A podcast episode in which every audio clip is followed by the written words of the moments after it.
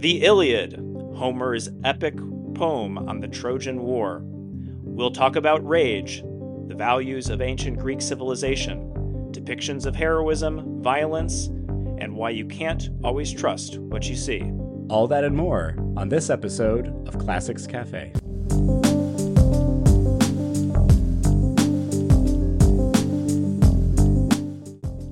Um, all right, so TJ, uh, the Iliad is obviously a text that is well known in the culture from references.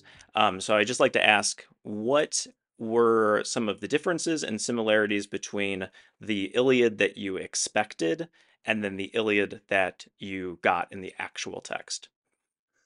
Yeah, so I had actually read this once before at WashU when I was like 18 or 19 in a text and traditions class. And I, I think I read the whole thing. Like, I think I was good in doing my homework then. But uh, as I'll talk about with this reading of it as well, I forget whole swaths of this this poem, the whole books as we go through. So I kind of remembered, I guess, the greatest hits of it, but I still, as I was reading, was expecting the horse, the Trojan horse Yes. in there. And Where is no the Trojan horse? Where is the horse and the rider? and it's nowhere to be found, which is really curious to me about where does that where does that myth come from of the Trojan horse? Uh, I did also think, kind of as you indicated earlier, that Achilles was going to die in this, and that the whole ending, the way that that his conflict with Priam is resolved, was not what I had remembered or expected. I think because maybe the movie it, eh, took over my my imagination of this story, but those were kind of two big ones for me. Did you have some that you ways in which the poem was different from what you had expected? Definitely the two that you mentioned there of the the Trojan horse and the death of Achilles. I expected those to be there. Um, I also didn't expect the poem to start ten years already into the war.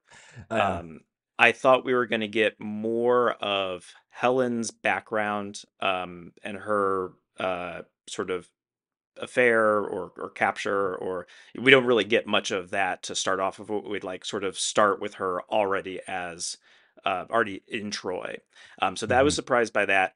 I had also I had heard that there would was a lot of killing in it. Obviously, I did not expect this degree of um just almost like a catalog of, of Yes. individual deaths yes. um which i think kind of like the especially in the middle books really uh sort of like glaze my eyes over sometimes as i'm reading them where there's just so so many names so that that Mhm. definitely took me off um, of my expectations um i had looked to I, I had saw in terms of the the trojan horse i just i because i also thought it to be in the iliad i looked up um and it's briefly mentioned in the odyssey um but oh. but most of it comes from other myths or other uh, text. Um, so like the Aeneid has a long section, but that's obviously like centuries later that that's written. yeah.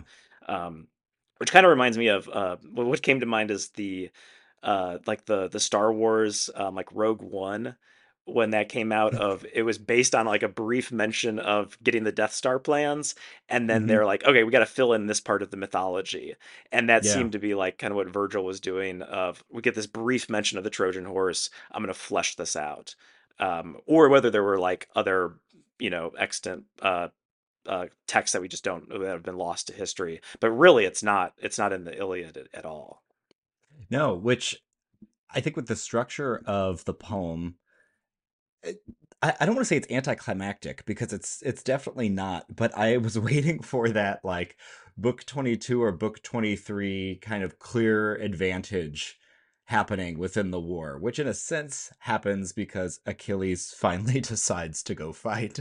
Mhm. Um, but you even you know he he, he has that um kind of truce ish with Priam at the end so that they can get Hector's body and bury it or or give him funeral rites. But I still this still feels like it's a, a bit of a cliffhanger at the end. Mhm. Like there's there's still more yet to come. Did that did you have that experience? Well, too? I was thinking that too of um because I like I, I said, I expected Achilles to to die at the end to get that, especially because it's foreshadowed throughout the poem itself um, so hmm often. And I was Right. thinking of like it, what actually is like, is there a narrative arc of the poem, and what is that?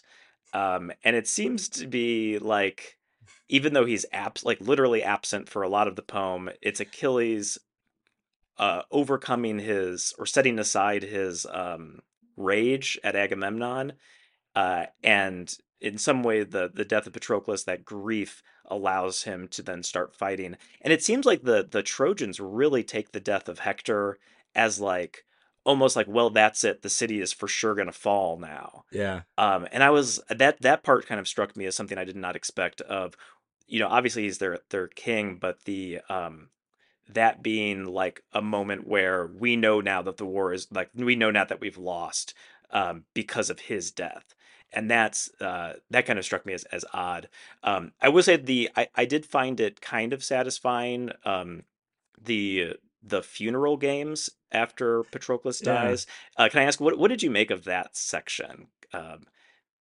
what Um. Yeah. Uh, there, there are parts of it where I'm like, you guys are having a lot of fun here. Um, this, this sounds great. Um, uh, hmm. What what I got when I read that section was more, I think, of a kind of cultural, a, a profile of like a cultural practice than it did add to me any like character development, if that makes sense. Even with Patroclus, because Patroclus um, has this moment and kind of dominates for a book or two of the narrative. But given that he has one of the longest books in the in the poem is dedicated to the the funeral games, you would expect that you know the placement of that near the end of the story is is supposed to be I don't know like cathartic, resolve something, and it seems like it's overkill given the size of his character throughout it. So I read it more as a you know maybe a way in which Achilles is getting somewhat emotionally satisfied or emotionally uh tam- tam- um, tempered there but also just like hey here's what it would have looked like for people to honor someone who was a great warrior that that died fighting for them. hmm Um, kind of like the anthropological sense of it of yeah. Yeah. I I had a so let me let me run a theory by you and you can tell me if it if it makes sense or if you want to push back on it. So I was looking at kind of what happens in the funeral game and how they interact with each other. And throughout so much of the poem, there's been sort of bickering and squabbling amongst the Mm, Greeks themselves. That like yeah. even almost even more so than between Greeks and Trojans, it's kind of intra-party uh, sort of conflict. Yeah. And um, so literally parts of the the funeral games are there's a chariot race where there's a big argument about whether someone raced too dangerously and caused somebody else to crash. and um, we think it's going to be like you know, maybe come to blows, but they end up actually both apologizing to the other person. Um, so the uh, the the kind of modeling of a this is how like a young person apologizes to an older person. This is how the older person accepts the young person's apology.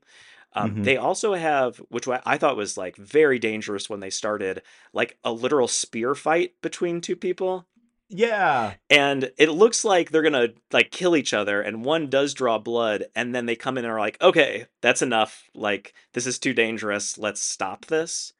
Hmm um and then they had a um i think it was like a wrestling contest that ended in a draw and I, and i think part of it was um after this you know books and books of just infighting between the Greeks and then also just bloody warfare. It was like, hey, here's a way that like men can still um you know compete against each other and prove their mettle and prove their honor and win some glory without it having to result in like all of this death and bloodshed. Um now granted Achilles did slaughter a bunch of Trojans to start the games Uh-huh. but once but once that was done, then the Greeks were much more getting along and being kind of generous with each other. um, through that. Um, so th- that's that's just an idea, but I thought I thought that was kind of like a way of like here at the end of this poem, here's a better model for um, sort of masculine glory. So do you think that makes the the poem uh, do you think that softens the way in which it is in a lot of ways about glorifying the honor of going to war and dying Mhm. uh in war and dying knowing you're going to die and going anyway and this is i, I think this is a very pro-war book um but do you think that in book 23 and book 24 kind of changes that softens that within the poem or is it just a little too little too late Well, I I don't know. As as I was reading it, I was thinking that same kind of question of is this a pro-war book or not? Um, and I think it's it's a little bit complicated in terms of um, I think a lot of the uh, what happens and the characters' reactions can be read as either pro-war sort of propaganda almost, or kind of a complex layering of it. Um, hmm so maybe let's go through maybe the the parts that were the most strongly pro-war, and then the part the parts where it gave me some some pause. Were there any parts that was like that stood out as like, wow, this is a really militaristic like uh society, or this the values are are that. Yes, and I don't remember which book this is in, so sorry. But when Hector goes back home for a minute, yeah, book six, Hector returns to Troy. Mhm. And oh, I I kind of flipped right to it. This is how nice. Um they're they're telling him, dude, don't go back. This is not looking good. And you have a wife and you have a new kid. And he says, All this weighs on my mind too, dear woman. But I would die of shame to face the men of Troy and the Trojan women trailing their long robes if I would shrink from battle now, a coward. So he even says later, uh, For in my heart and soul I know this well, the day will come when sacred Troy must die, Priam must die, and all his people with him. So he's like, um, this war is not going to go very well, and even if we even if we do well, at some point all of this will pass. Right, my nation, my identity, this the man that I am fighting for under his banner is gonna die too. But it sounds like he's like we're we're pot committed at this point, and it would Yeah. just be a huge bummer to to walk back now. Um, I I read that as pro-war, not in the you know, not not in like a really simple sense, but in that it's very nationalistic. It is literally putting knowing that your country and knowing that your you know national cultural identity is going to be erased sooner rather than later and still fighting for that like the state rather than particular individuals Mhm. um was was something that I thought was Yeah, and we, and we fascist. and I mean, we get a version of Achilles having that same kind of idea too, where it's like he knows that as soon as he kills Hector, his death is not far away either. Yeah. Um, and he makes that choice of like, well, I got to fight anyway. Like this is this is something that's been, you know, my mother has tell, told me about, but it's like Mhm. he doesn't even kind of entertain the option that like, oh, he he could not fight. Like that's that's another thing too that he could do, but like that's that's just like not even part of it part of his decision. Um Mhm. the I wonder though like that that idea of Hector being aware that he's um sort of things are not going well and you know, he's doomed. Um even at the sort of you know early books of the of the text there's this idea that like no one wants to fight this war that um within the Mhm. greeks they're like god like why are we here can like we go home and uh you know everyone is so mad at paris for like getting them into this Yeah. um and th- that's part of it where I, I get what you're saying about like the identity being so tied to the like fighting for the state but that's the part where i was like well how pro-war is this if this is not like seen as like an honorable um reason for going to war um where Mhm. it's like you know for like americans like compared to like world war ii where it's like we've got to defeat this like obviously evil enemy um and our our intentions or sorry, our motivations are um, sort of 100% pure, there's uh, there's a lot more kind of ambivalence I would say even at the beginning of like why are we here? Why are we doing this? Like we've got to do it, but like this kind of sucks. Yeah. And I think, you know, to what you're saying, that neither side seems to have a sense through most of the poem of moral righteousness for a particular cause mm-hmm. but rather when they talk people back up to it it kind of the cause is kind of dignity honor or just war itself and at the beginning when those people are like i don't, I don't know what we're doing uh, you're reminded several times that it's fated with a lot of them and they will meet their fate but also that uh, you know who so who keeps them going it's the gods right that mm-hmm. anytime the men are like ah maybe we can work work this out some way the gods intervene they give they send that murderous dream to agamemnon um they like possess Dio- diomedes for like yeah. that whole section where he basically gets the star on mario and just like uh and there's there's so much of gods intervening with this that when they finally fight you're like I you guys should have done this a long time ago because this is clearly what you wanted. Mm-hmm. And I don't totally understand how gods are viewed within Greek society. I know, oh, they're very human and they have flaws and whatnot, but I don't know if it necessarily the things that they do are always supposed to be virtues to which men aspire. But because they kept egging the war on, there was a way in which, through kind of a Christian lens, I read this as, oh, well, if the gods want it, then the values of the culture should go with it, if that makes sense. Yeah. And I, and I was wondering too about the gods' involvement along the way. Um, and to what extent, like, the gods and and also fate is used like literally this is the beliefs of the characters in the poem or are these sometimes used as rhetorical strategies to excuse their own behavior. So I'm thinking of especially I think it was Agamemnon at the end when um, he finally makes up with Achilles, and he mm-hmm. basically says like hey sorry i was possessed by the gods like they, they made me they made me crazy or they made you know they and it's like don't blame me this is the gods that did this to me and i was like yeah. you know what you did agamemnon like come on you know what you did you don't blame this on someone else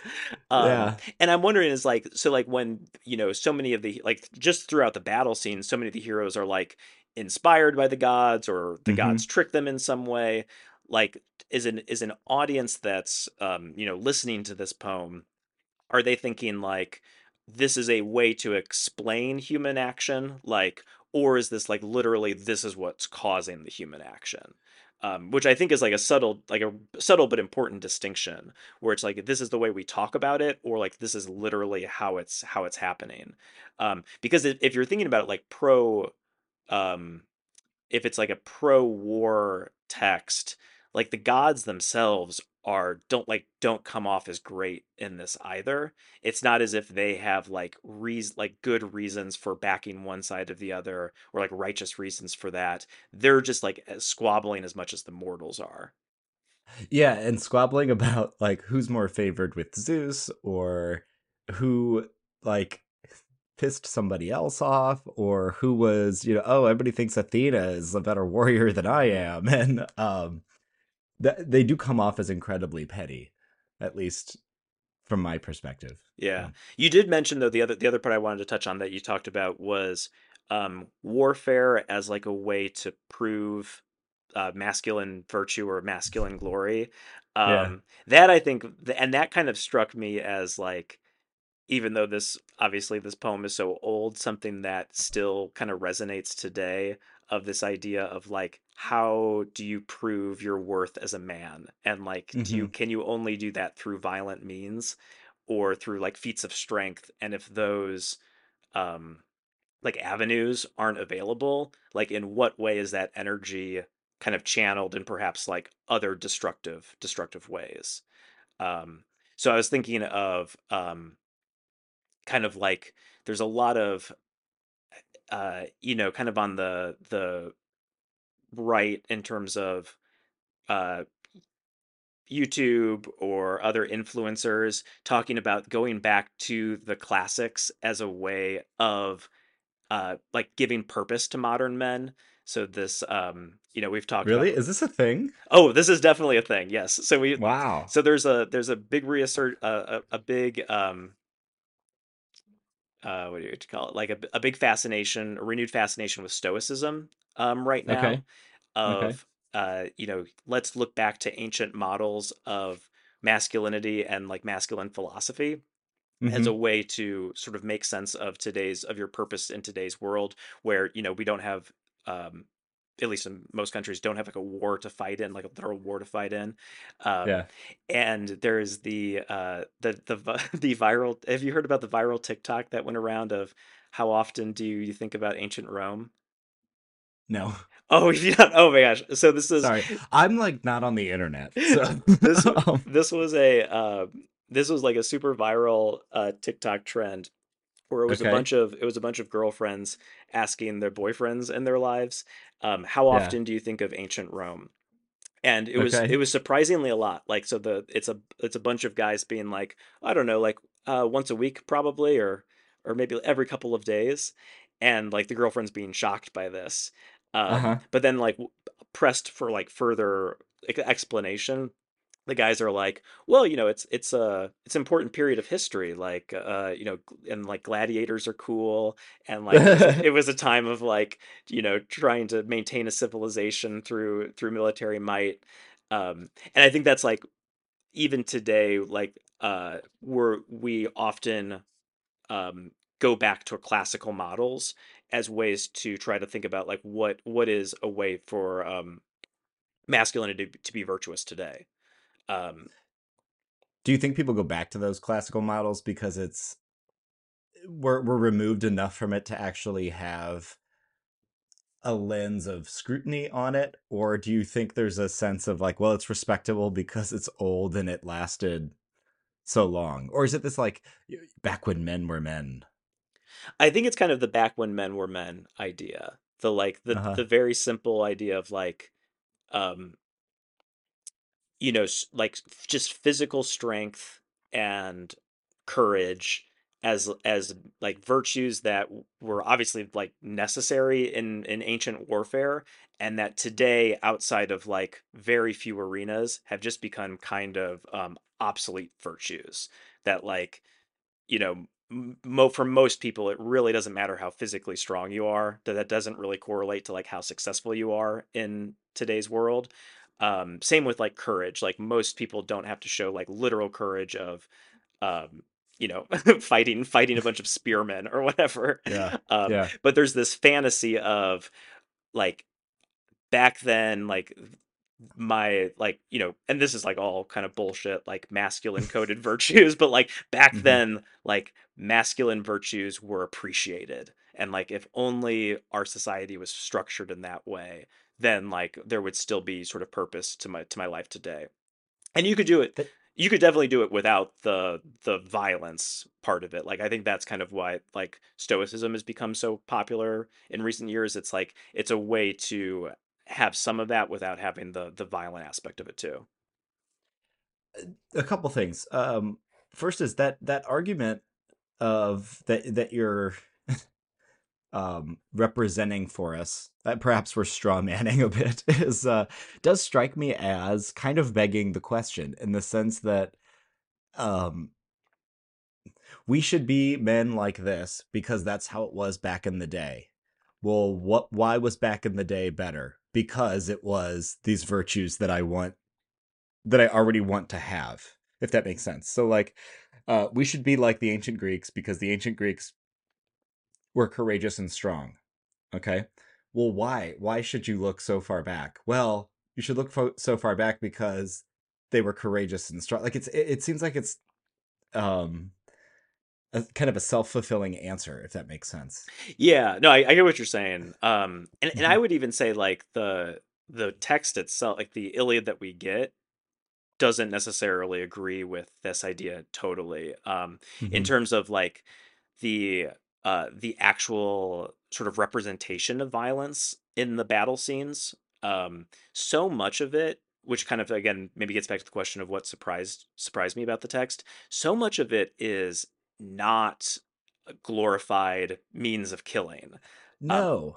I was. Did you count how many times someone killed another person with a literal rock, just like picking a picking a Or rock up off the ground? or in their sleep. yeah. Which you sent me that wonderful graphic um and uh it it has that which i love that diomedes kills like 12 people 13 people while they're sleeping. Mhm. and i'm sitting here going i mean if that were if it were me i'd be like this is perfect. This person is not going to fight back at all. But that doesn't seem very uh, manly um yeah victim was and he's the one that does it victim was asleep at the time. I'm like, dude. Um, also, though, uh, so I want to go back real, real quick. Uh, you brought up the stoicism comparison.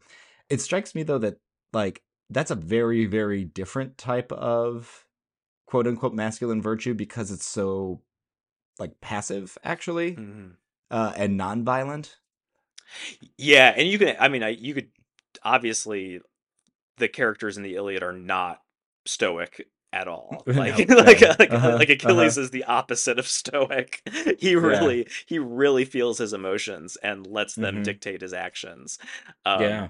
I think I think kind of what I the, the what I was saying for for that part is like not necessarily um well I I think like there's just like the ancient past is often kind of lumped together or parts of it are are taken um you know anachronistically to fit kind of whatever you want to believe or whatever your worldview is hmm in the modern day and then you can find a um a, a- an ancient antecedent to like lend it some legitimacy um Oh, gotcha. Okay. Uh, back to the point you were making about the the violence not being particularly um glorified. I have a theory that you know movies that are more graphically violent are actually more anti-violent than something like a Bond film or most superhero films where uh the killing is pretty much painless and bloodless and so it feels more like you're kind of just dispatching NPCs as the kids say. Um, whereas when you get some really, really nasty stuff, then I think that it's uh, not even if it's necessarily more realistic, but it has a, a clearer kind of visceral consequence. Mhm. And to that point, um, can I read a couple descriptions of some murders in here, yeah Dave? please All right. Uh, viewer discretion is advised. So th- these all come from book 16. This dude got a sword in the neck. Nothing held but a piece of skin, and from that, Lycon's head dangled down. That's that's some nasty stuff. Here's another one. A rock to the head. The sharp stone caught Hector's charioteer on the forehead. It shattered both his eyebrows, crushing the bone, and his eyes fell out and rolled in the dust at, at his feet. Yeah. And then uh also book 16. This is a uh, Trojan I- Erymas who gets a spear to the mouth. The metal point of the spear penetrated under his brain and smashed the white jawbones. His teeth were knocked out, both his eyes filled with blood, and, gasping for breath, he blew blood through his mouth and nostrils. oh my gosh Yeah, yeah. yeah Um, whoa, right? And so I don't know. I I'm not really like a bloodthirsty pro-war person, but I would find it very strange for anyone to read that and be like, "Fuck yeah," you know. yeah Oh, that's that's some that's a rough way to go, man. Well, and you compared it to kind of modern movies where, like, like a James Bond, I think is a perfect um, contrast to that, where the killing, the violence is made to look cool, and hmm part of that like cool factor is actually hiding the um, gross sort of a- anatomical realities uh, behind it. As you were reading those, what struck me is like so much of the death scenes is almost like a medical textbook of like here are the body parts then here are how they are breaking which makes hmm these these men um like i think it, it in some ways like degrades the human person in a way of like at the end of the day we're just like a bunch of meat sacks that can be ripped apart in all of these gross ways um Yeah. which i think i definitely think it sort of like adds evidence to the to the anti-war um reading of it. Um, I can't. I also can't just imagine like, you know, we're here reading this um, from a from a book, but like people like people think that this was performed at like festivals um like recited aloud could you imagine sitting for like three hours just listening to description after description of people just getting just killed in these brutal ways and then just being like all right let's go get some lunch now like, like what what what is that afternoon like yeah well, you you said three hours. I I took a look at the audiobook for this because I was just curious. I was like, wow, this this was recited at festivals, you know, and I want to know what that structure was like because the audiobook is about 17 hours. Mm-hmm. So if you're doing a three day festival, you're talking about like five or six hour stretches of this sort of entertainment. If you're doing a three day festival, again, I have no idea what the festivals are actually like, but uh, to your point, there is, and this is characteristic of epics, as I only recently learned researching something else. Um, this not not just list making, which we can talk about list making in this in a minute, but also this way in which time is not condensed by just kind of mentioning something is repetitious.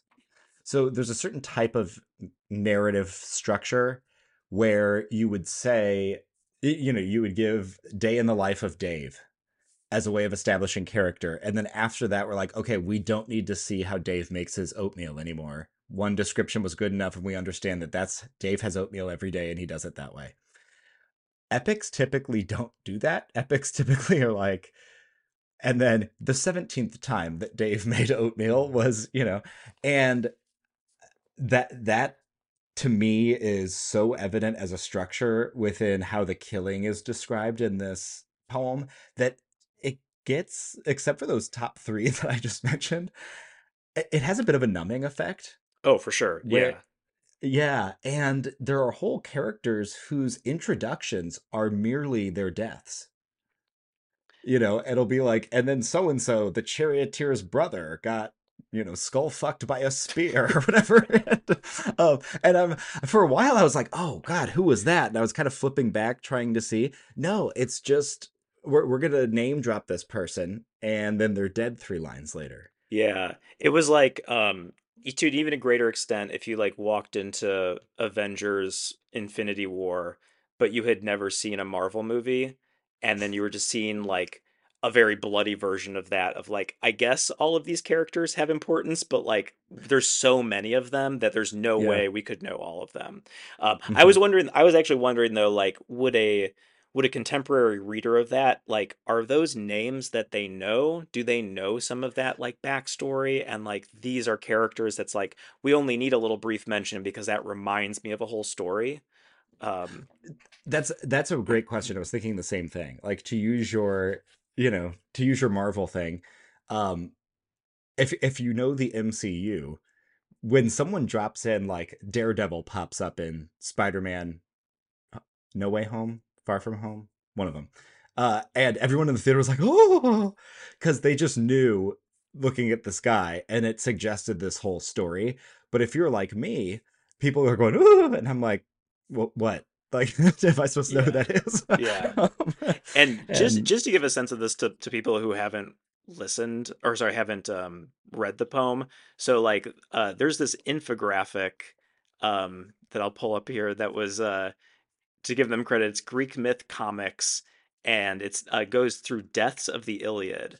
And these are mm. these are named people, so these are not just like and then you know this person killed like 100 people. These are these are most of these people have names and we get uh total deaths 201 trojans 54 greeks. So imagine like reading like paragraph after paragraph after paragraph of and then this person few lines about their backstory few lines about their brutal death on to the next um, for over 250 characters which to like for a modern reader is like that's that's wild. That's just like not how we um, portray warfare anymore like narratively um, except oh sorry. Oh no go go Ex- ahead go ahead. except i thought of one contemporary um the kind of a- analogous text to this. Have you read 2666? Ooh, I couldn't get through it because I, I found it too boring. okay, by Roberto Bolaño. Well, part I think part two, book two, is like 90 pages of basically a paragraph, paragraph, paragraph, each one describing a pretty graphically brutal rape and murder of a young Mhm. woman because that's what you know the, the crime at the center of the novel is is this serial killing of young women i think it's near juarez maybe or is it near santiago? I don't know. It was a long time ago. Um and, and again instead of just being like oh our killer has killed and raped 120 women he goes through and gives you like the newspaper blotter type Mhm. writing journalistic writing of all of this for what i think is 90 pages. Oh my gosh. yeah, and it is uh at first you're like, "Oh my god," and it has a little bit of that kind of true crime fascination, but then very quickly it gets this exhausting accumulating effect that is just kind of numbing. And it reminded me a lot of the killings here, but also um the gathering of the armies in book 2. Yeah. Oh, can I can I mention one other thing that you you actually reminded me of? Um, Yeah. the Cormac McCarthy. Um, I'm blanking on the title of the book. What's the book? Blood Meridian. Blood Meridian. The Evening Redness in the West. Yes, and that's that's another, and that's um definitely obviously uh more modern uh representation of that repetition. Um, and that was another book that I, I I got through that one, but that was one where I was like I found myself bored by the constant repetition of violence because it was such a different um sort of just narrative structure that you're that you're used to of of of uh sort of depiction of, of war or or violence in that way. Which I, I think that's, you know, an interesting way to think about. I don't know if Homer was intending this or whoever or whatever Homer was, but Bolaño and McCarthy are, are very clearly trying to harken back to epic myths and the Bible in several places. But because, you know, the Bible has the same sort of thing with, and so and so begets, so and so begets. And you're like, I get it. There were generations. Yeah. Like, no, no, no. But we haven't gotten to Jephthah's fourth son. And you're like, shit. Um, uh, but the, they're also, both of those writers were very interested in evil and very interested in, um, uh, you know, how, how harrowing violence is and what they're what they are doing in those texts mccarthy and bolaño is very anti-violent it's very anti not glorifying any of this and it makes me wonder if they're kind of reinscribing homer or if they would say that homer was doing the same thing Yeah, I, I mean, definitely. uh, I uh, to speak to McCarthy, like the even the language in that is um, kind of like epic language, or harkening back to like Old Testament um, in the in the style of the sentences. Yeah Um, yeah the the other one I wanted to mention too, I, um, in terms of sort of list listing, and we'll get to, I guess we're gonna get to the list um, in the poem. The the uh, sort of more modern example that I thought of uh, in terms of a memorial for this is the Vietnam um, Veterans Memorial. oh Um, yeah have you ever have you ever visited that? i have not Okay, so it's um for those people who don't know it, it's the it's like this huge wall of black granite and that's highly polished and it is inscribed with the names of every serviceman, US serviceman who was killed in Vietnam. So there are I think there's like almost 60,000 individual names on the wall and it's pretty much just like it's very minimalistic in terms of other other like ornamentation around it. It's pretty much just this wall and the names on it. Um, and there was actually some some controversy. I looked up uh, a little bit of the background. There was some controversy about the memorial where um, a competing uh, uh, design for it was instead three soldiers that were representations of uh, you know U.S. soldiers. One was um, Caucasian, one was African American, and then one was designed to look like kind of a, a combination of races or or ambiguous ethnicity to represent the the people who had fought. And they reached a compromise where they put the statue of the soldier like next to the wall. Um, but I Hmm. thought it was a, a kind of a, repre- a, a a way to think about like how do we represent all of these deaths? Is it literally the names of the people like listed out, um, or is it this? Uh, you know, here are three people who didn't really exist, but like these are representations of thousands of others like them. Um, Yeah. and and I think like obviously like in our culture we're more accustomed to the three soldiers representing the the larger group um, but it's just kind of striking when you get actually the the list uh, of of individuals instead and you know, I think that's something that our culture, at least the media culture, is trying to be more intentional about in regards to like mass shootings in the United States. Is that, um, you know, by by way of some more context, I'm reading and writing a lot about Karl Ove Knausgaard right now, and in book six of my struggle with his 450 page Hitler essay in there, uh, it's called "The Name and the Number," and one of the things he talks about in there is the way in which we need to remember the Holocaust not as like a global event but, but as a local event. And what he means by that is he goes it it wasn't the extermination of 6 million Jews. It was the extermination of one and one and one and one and one 6 million times. Mm-hmm. and that it seems uh, you know that seems possibly just like a semantic twist but it's a way of thinking of it instead of like a mass extermination thinking of it instead as 6 million individual killings.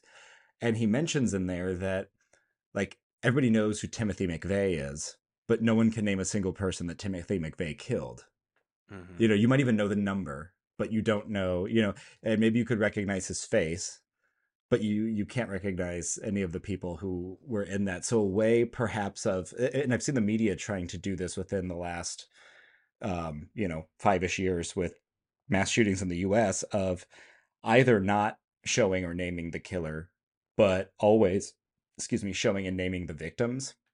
You know even the 9-11 memorials right afterward like this is this is a weird thing to bring up but at the super bowl when u2 and bono did the the super bowl Mhm. uh halftime performance in the back was all the names of all of the americans who died on 9-11 scrolling there you know? Yeah. And it can have this kind of numbing cumulative effect but the argument that all of this i think is making is um that there's there's a power in getting to the granularity of the individual because it doesn't allow for violence to actually erase that person totally Mhm. obviously they're dead but they're not completely th- their name is not erased if that makes sense Yeah, I th- I think though to go to the the numbing effect of it is I just don't think like human beings are capable of processing grief no like on an individual level to that scale. Um, hmm where we get um, you know, some of some of the most I would say moving parts of the Iliad are you know individual like very small moments of or very big moments of grief but like through the eyes of one character. So like hmm um after hector's death like his father his wife like we get these long lamentations. And hmm you know even though it's like just they're, they're grieving over just one person that i think for like at least for modern people is like easier to um like sympathize with in that way where like you know when you even even when you like think about the the number of people killed in 9-11 or on the hmm uh, in vietnam it's just like you can't like you, you literally can't on a like a physiological level comprehend yeah. that much grief on an individual basis yeah. um and it's interesting then that narrative kind of narrative is forced to condense the the sheer scope of human tragedy into say three soldiers three representative soldiers for example in order to have some sort of empathy from humans. But at the same time it's kind of requiring the anonymity of the one and one and one and one that make up the mm-hmm. totality of it. But i i like your point as unfortunate as it is that you you simply could not get the same emotional reaction out of 60,000 single lamentations, you know. yeah Um yeah you had mentioned the lists in general were there other lists that you wanted to bring up oh, you bet, Dave. Uh and you know how I love lists. Uh but book 2, The Gathering of Armies, and I mentioned earlier that I read the Iliad uh in undergrad and the the professor was like, "Okay, book 2, this is going to get really rough. You've got the catalog of the ships. go ahead and just kind of skip this or skim it when you get there. He's like, none of these people are going to be brought up later. You're not supposed to know who any of these people are. And it is, again, very much the like genealogy in the Pentateuch, right? Mm-hmm. Uh, so around line 570 of book two, we get a uh, several times throughout the poem, we get a re invocation of the muse right? The Odyssey begins singing me, O Muse, but then this one begins rage, and and then we get the invocation of the Muse. Well, every now and then the poet kind of takes a breath and is like, "Hey, come back, Muse." um, so we get "Sing to me now, you Muses." Who hold the halls of Olympus? Da da da da da. It says, "Sing, sing in memory, all who gathered under Troy, and boy, do they get all of them. now, now I can only tell the lords of ships the ships and all their numbers. So it is about 400 lines of poem. Yeah, about 400 lines of poem that is small stanzas, typically beginning with then, next, or and. um, and you, will get and the men who blank, and then we get all of these d- naming of the men, what their what's on their breastplates, etc. And what I like about this kind of visually, because this is a this is a slog, I gotta tell you, is you know you hear that line about Helen that's not in the Iliad. Is this the face that launched a thousand ships? And who knows if it was actually a thousand, but you get this image of a thousand, and kind of the isolated stanzas here that then go and then and next. I really could visualize like a line of ships or a camera shifting kind of ship to ship mm. as you're getting this.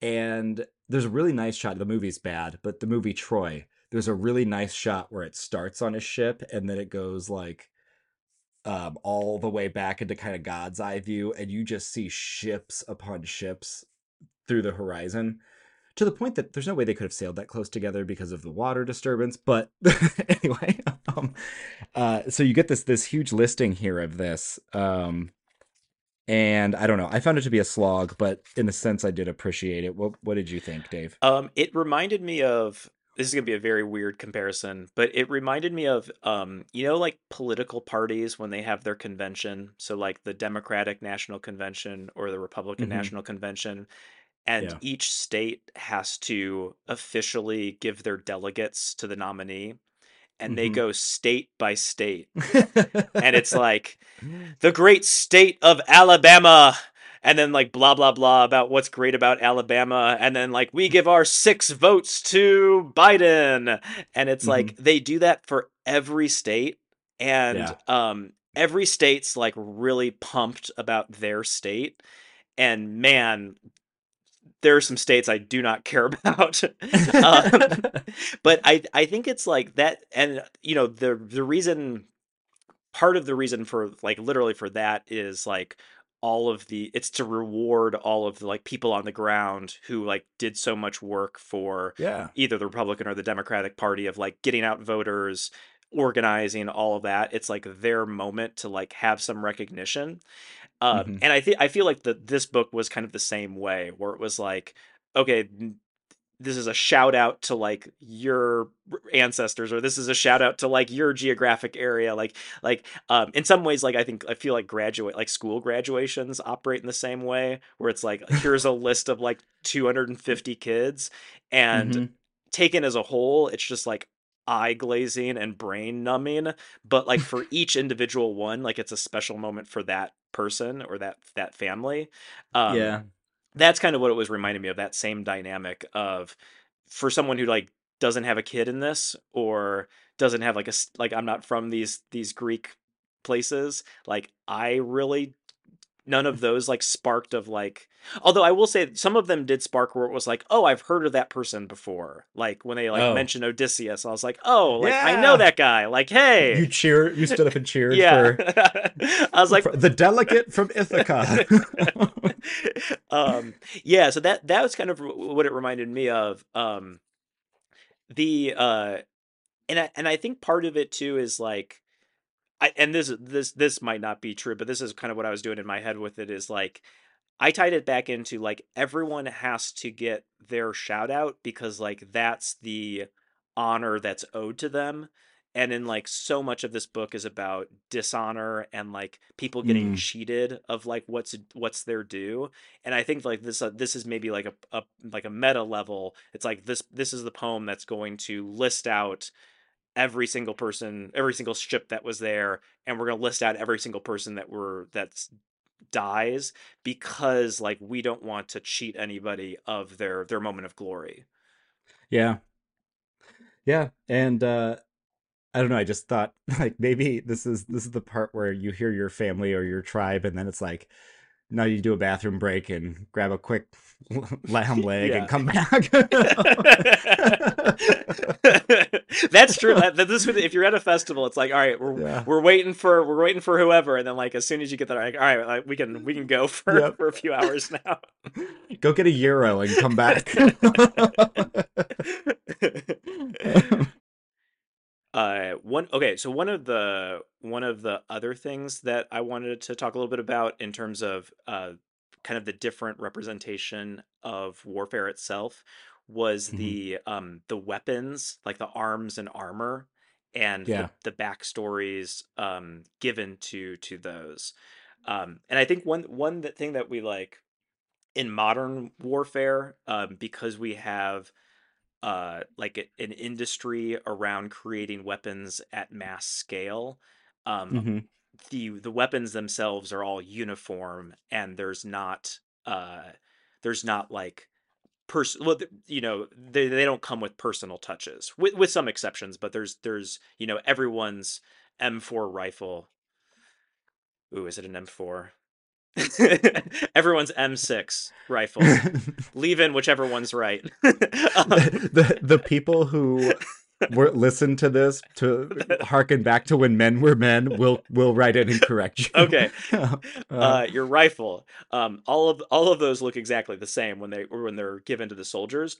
The one Mhm. thing that I kind of liked about um, in the Iliad is we get a lot of background of the weapons themselves. Um, so I wanted to read uh, one to give uh, kind of a taste of this. Um, and this is um, Odysseus getting armed for for battle. ah, Um, and this is in book 10, uh, a little after line 300, maybe line 305 or so. okay. Um, and there are a lot of names in this. I'm going to pronounce them all correctly. Uh, gave Odysseus a bow, quiver, and sword, and over his head he set a helmet made of leather. Inside it was crisscrossed taut with many thongs. Outside the gleaming teeth of a white tusked boar ran round and round in rows stitched neat and tight. A master craftsman's work, the cap in its center padded soft with felt. The wolf himself, Autocolus, lifted that splendid headgear out of Ilion once. He stole it from Ormenius' son Amyntor years ago, breaching his sturdy palace walls one night, then passed it on to Amphimadamus, Cytherea born, Scandia bound. Amphimadamus gave it to Molus, a guest gift once that Molus gave to Meriones, his son, to wear in battle. And now it encased Odysseus's head, snug around his ba- uh, his brows. Um, so that's just kind of one example out of many. Um, But Mhm. what I think is interesting about that is like in the same way that you would get like a backstory for a person, it's like each of these items, um, whether it's you know a helmet or a spear or a sword or a shield or or what have you, are imbued with backstories themselves. Um, and I thought that was kind of a cool uh, contrast to like how we think about warfare today, where it's the weapons, the arms and armor don't really play that much of a role. Here, it's like a um, the objects themselves have so much history. And that made me think of probably your favorite book, book 18, which is The Shield of Achilles, right? That's right. Yeah. Um, and I mean, there's a whole lot of sweet things that go in there other than the making of this shield, but uh, eh, you know, with with the bequeathing of the shield upon him there from Smith, um, Agent Smith, um, uh, that it's also a thing that's kind of he's not able to get one with a history because the type of person that Achilles is, you know, part man, part god, but also the occasion upon which he's about to smote ruin upon these people is something that is unique and is something that is unprecedented. And so I think they th- that was a reason why they spent so much time with like you need you need a special shield for this. Yeah, and, Um, and just to set some context for this, so Achilles, when he eventually does start to fight, he doesn't have his armor that he would usually have because he's lent it to his um, dear friend, shall we say, Patro- uh-huh. Patroclus, um, Yes. to fight in his stead. And Patroclus takes his armor um, because he wants to look like Achilles, so that the uh, the Trojans are afraid of him. But then when Patroclus is killed, the armor is stripped from his body. So Achilles literally doesn't have his armor, so he has to get armor made. Um, and his mother goes to uh, the god Hephaestus, who is um, from Greek mythology, kind of the famously sort of ugly and deformed um, fire god, who, uh, even though he's you know physically repulsive, makes these beautiful uh, pieces of of, uh, of work. Um, and then there's, uh, as, as TJ just said, there's this long description of the shield that he makes for Achilles um, that goes on and on in terms of not just it being a well-made shield, but there's a, a very intricate art piece on the shield itself. Um, do you do you recall some of the things that are on that shield, TJ? Um, not recall, but I'm flipping right now through there trying to find it. Do you want to uh Um, I'll I'll try to try to do this from I I kind of remember a few of them. So there's there's some cosmology in terms of just like stars, sun, um, you know, sky, all of that. And then there are different scenes. I think there's a wedding scene. There's a scene of like Yep. farming. There's a scene of um I think like peop uh shepherds defending their flock from wolves. Um there's Yes. there's a scene of like warfare. A, Um k- a king's estate where harborers labored, a thriving vineyard loaded with clusters, uh, a herd of longhorn cattle, and a partridge in a pear tree. yeah, as he as I was reading that, I was like, man, Hephaestus, you're going through a lot of trouble on this. and it's Um, gonna get shattered. yeah, not, not that these pictures aren't pretty, but maybe make sure it can block spears. I don't know. yeah. Yeah. uh, And and particularly Hector, who is like the famous spearman, you know. So it's like you're spending a lot of time on this, and it's gonna get splintered in a moment. yeah. Um, Um, did you have any? Uh, so I, th- I, I did a little bit of reading on this. It it doesn't seem like anybody has like a really good theory about what's depicted on the shield. I, I saw some some scholars were thinking like this is um an idea of like uh the Greek uh like almost like a, a like a, a, encyclopedia or like their mm, version of like here are all of the things like of knowledge that we know about whether it's farming whether it's warfare whether it's the cosmos um, another scholar pointed out which i thought was interesting that uh, a lot of these are showing two opposing forces so you have the sun and the moon you have hmm uh, warfare versus like peace. You have um, the shepherd defending against the wolves. That there's there's some kind of order in that uh, tension between between two opposing forces. Um, it's kind of in the same way that you have the poem of Trojans versus versus Greeks. Um, but did you have any ideas of why why Hephaestus is doing this, or what the that sort of tableau represents? Well, not until you asked me to think about it just now, but uh, there are two noble cities. It says filled with mortal men, which I think is an interesting um, way to point out, you know, mortal men because it's a bit of foreshadowing there with the way Achilles' death is foreshadowed and then not really delivered upon, right? hmm But that he is, you know, part god, part man, but the shield is filled with these mortal men. Um, there's a lot of description of the wedding scene. Um, you know, the choirs, the singing on high, the women singing, the men dancing, uh, people amassed there. And then right afterward, a fight seems to break out at the wedding. Um, streaming into the marketplace where a quarrel had broken out and two men struggled over the blood price for a kinsman just murdered. So that that could be another example you're talking about of these kind of uh, bipolarities mixing into one scene that it is a, a wedding which is supposed to be joyous and beginning of new life that runs right into a squabble over like the, the price of someone's death and then results in more killing there um so it's just uh, it's something that kind of popped up as i was reading back through here again but um yeah i don't know that's kind of all i have with the with the shield Yeah, you, you mentioned too that there were other interesting things in that book in particular. Um, what what were you Oh. kind of? Dave. The I'm so glad you asked. Uh can I read for a bit? Absolutely, go for it. This is going to get kind of long, so put me on like 1.5 speed right now. But this is when they bring back news that Patroclus had died. Mm. This is so good.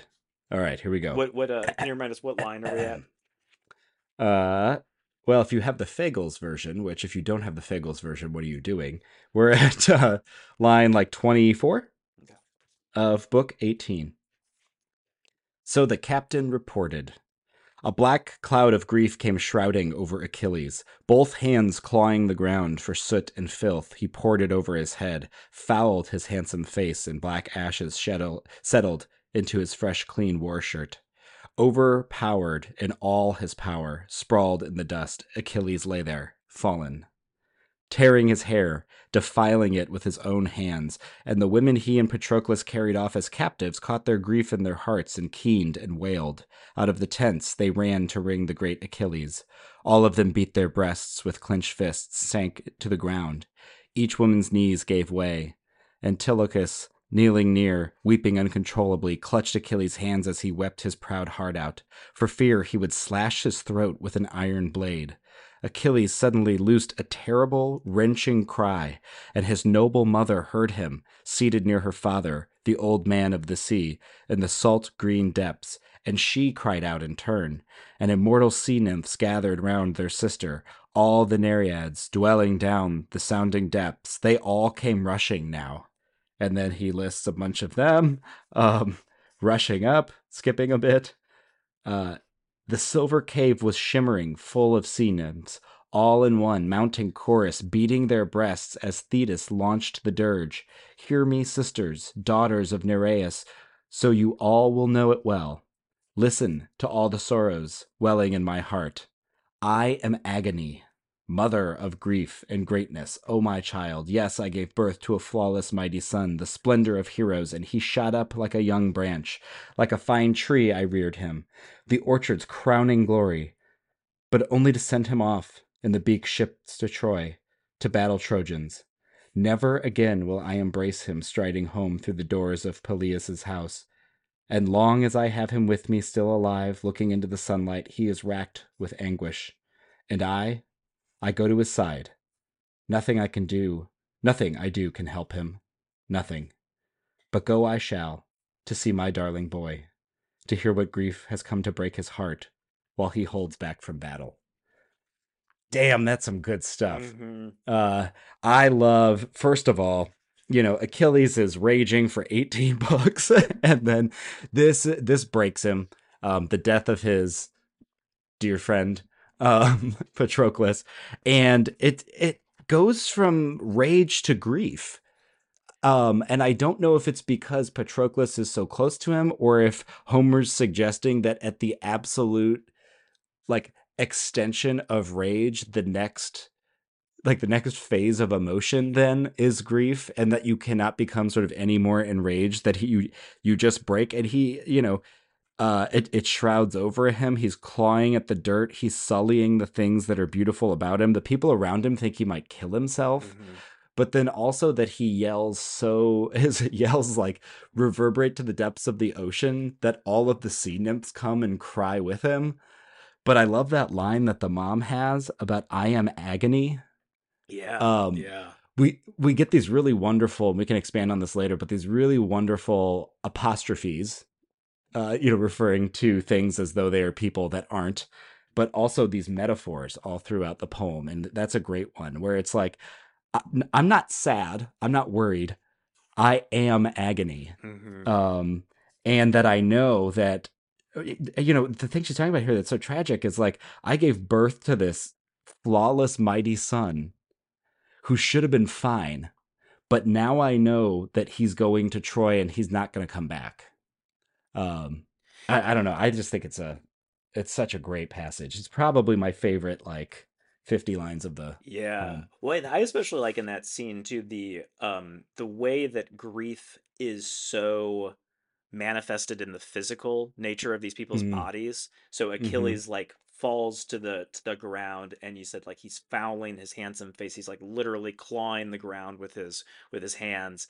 Um, and then the women are beating their breasts and it's like it's not just like an emotional response in terms of just like what you're feeling, but it's like physically what your body is going through as a as hmm a process of grief.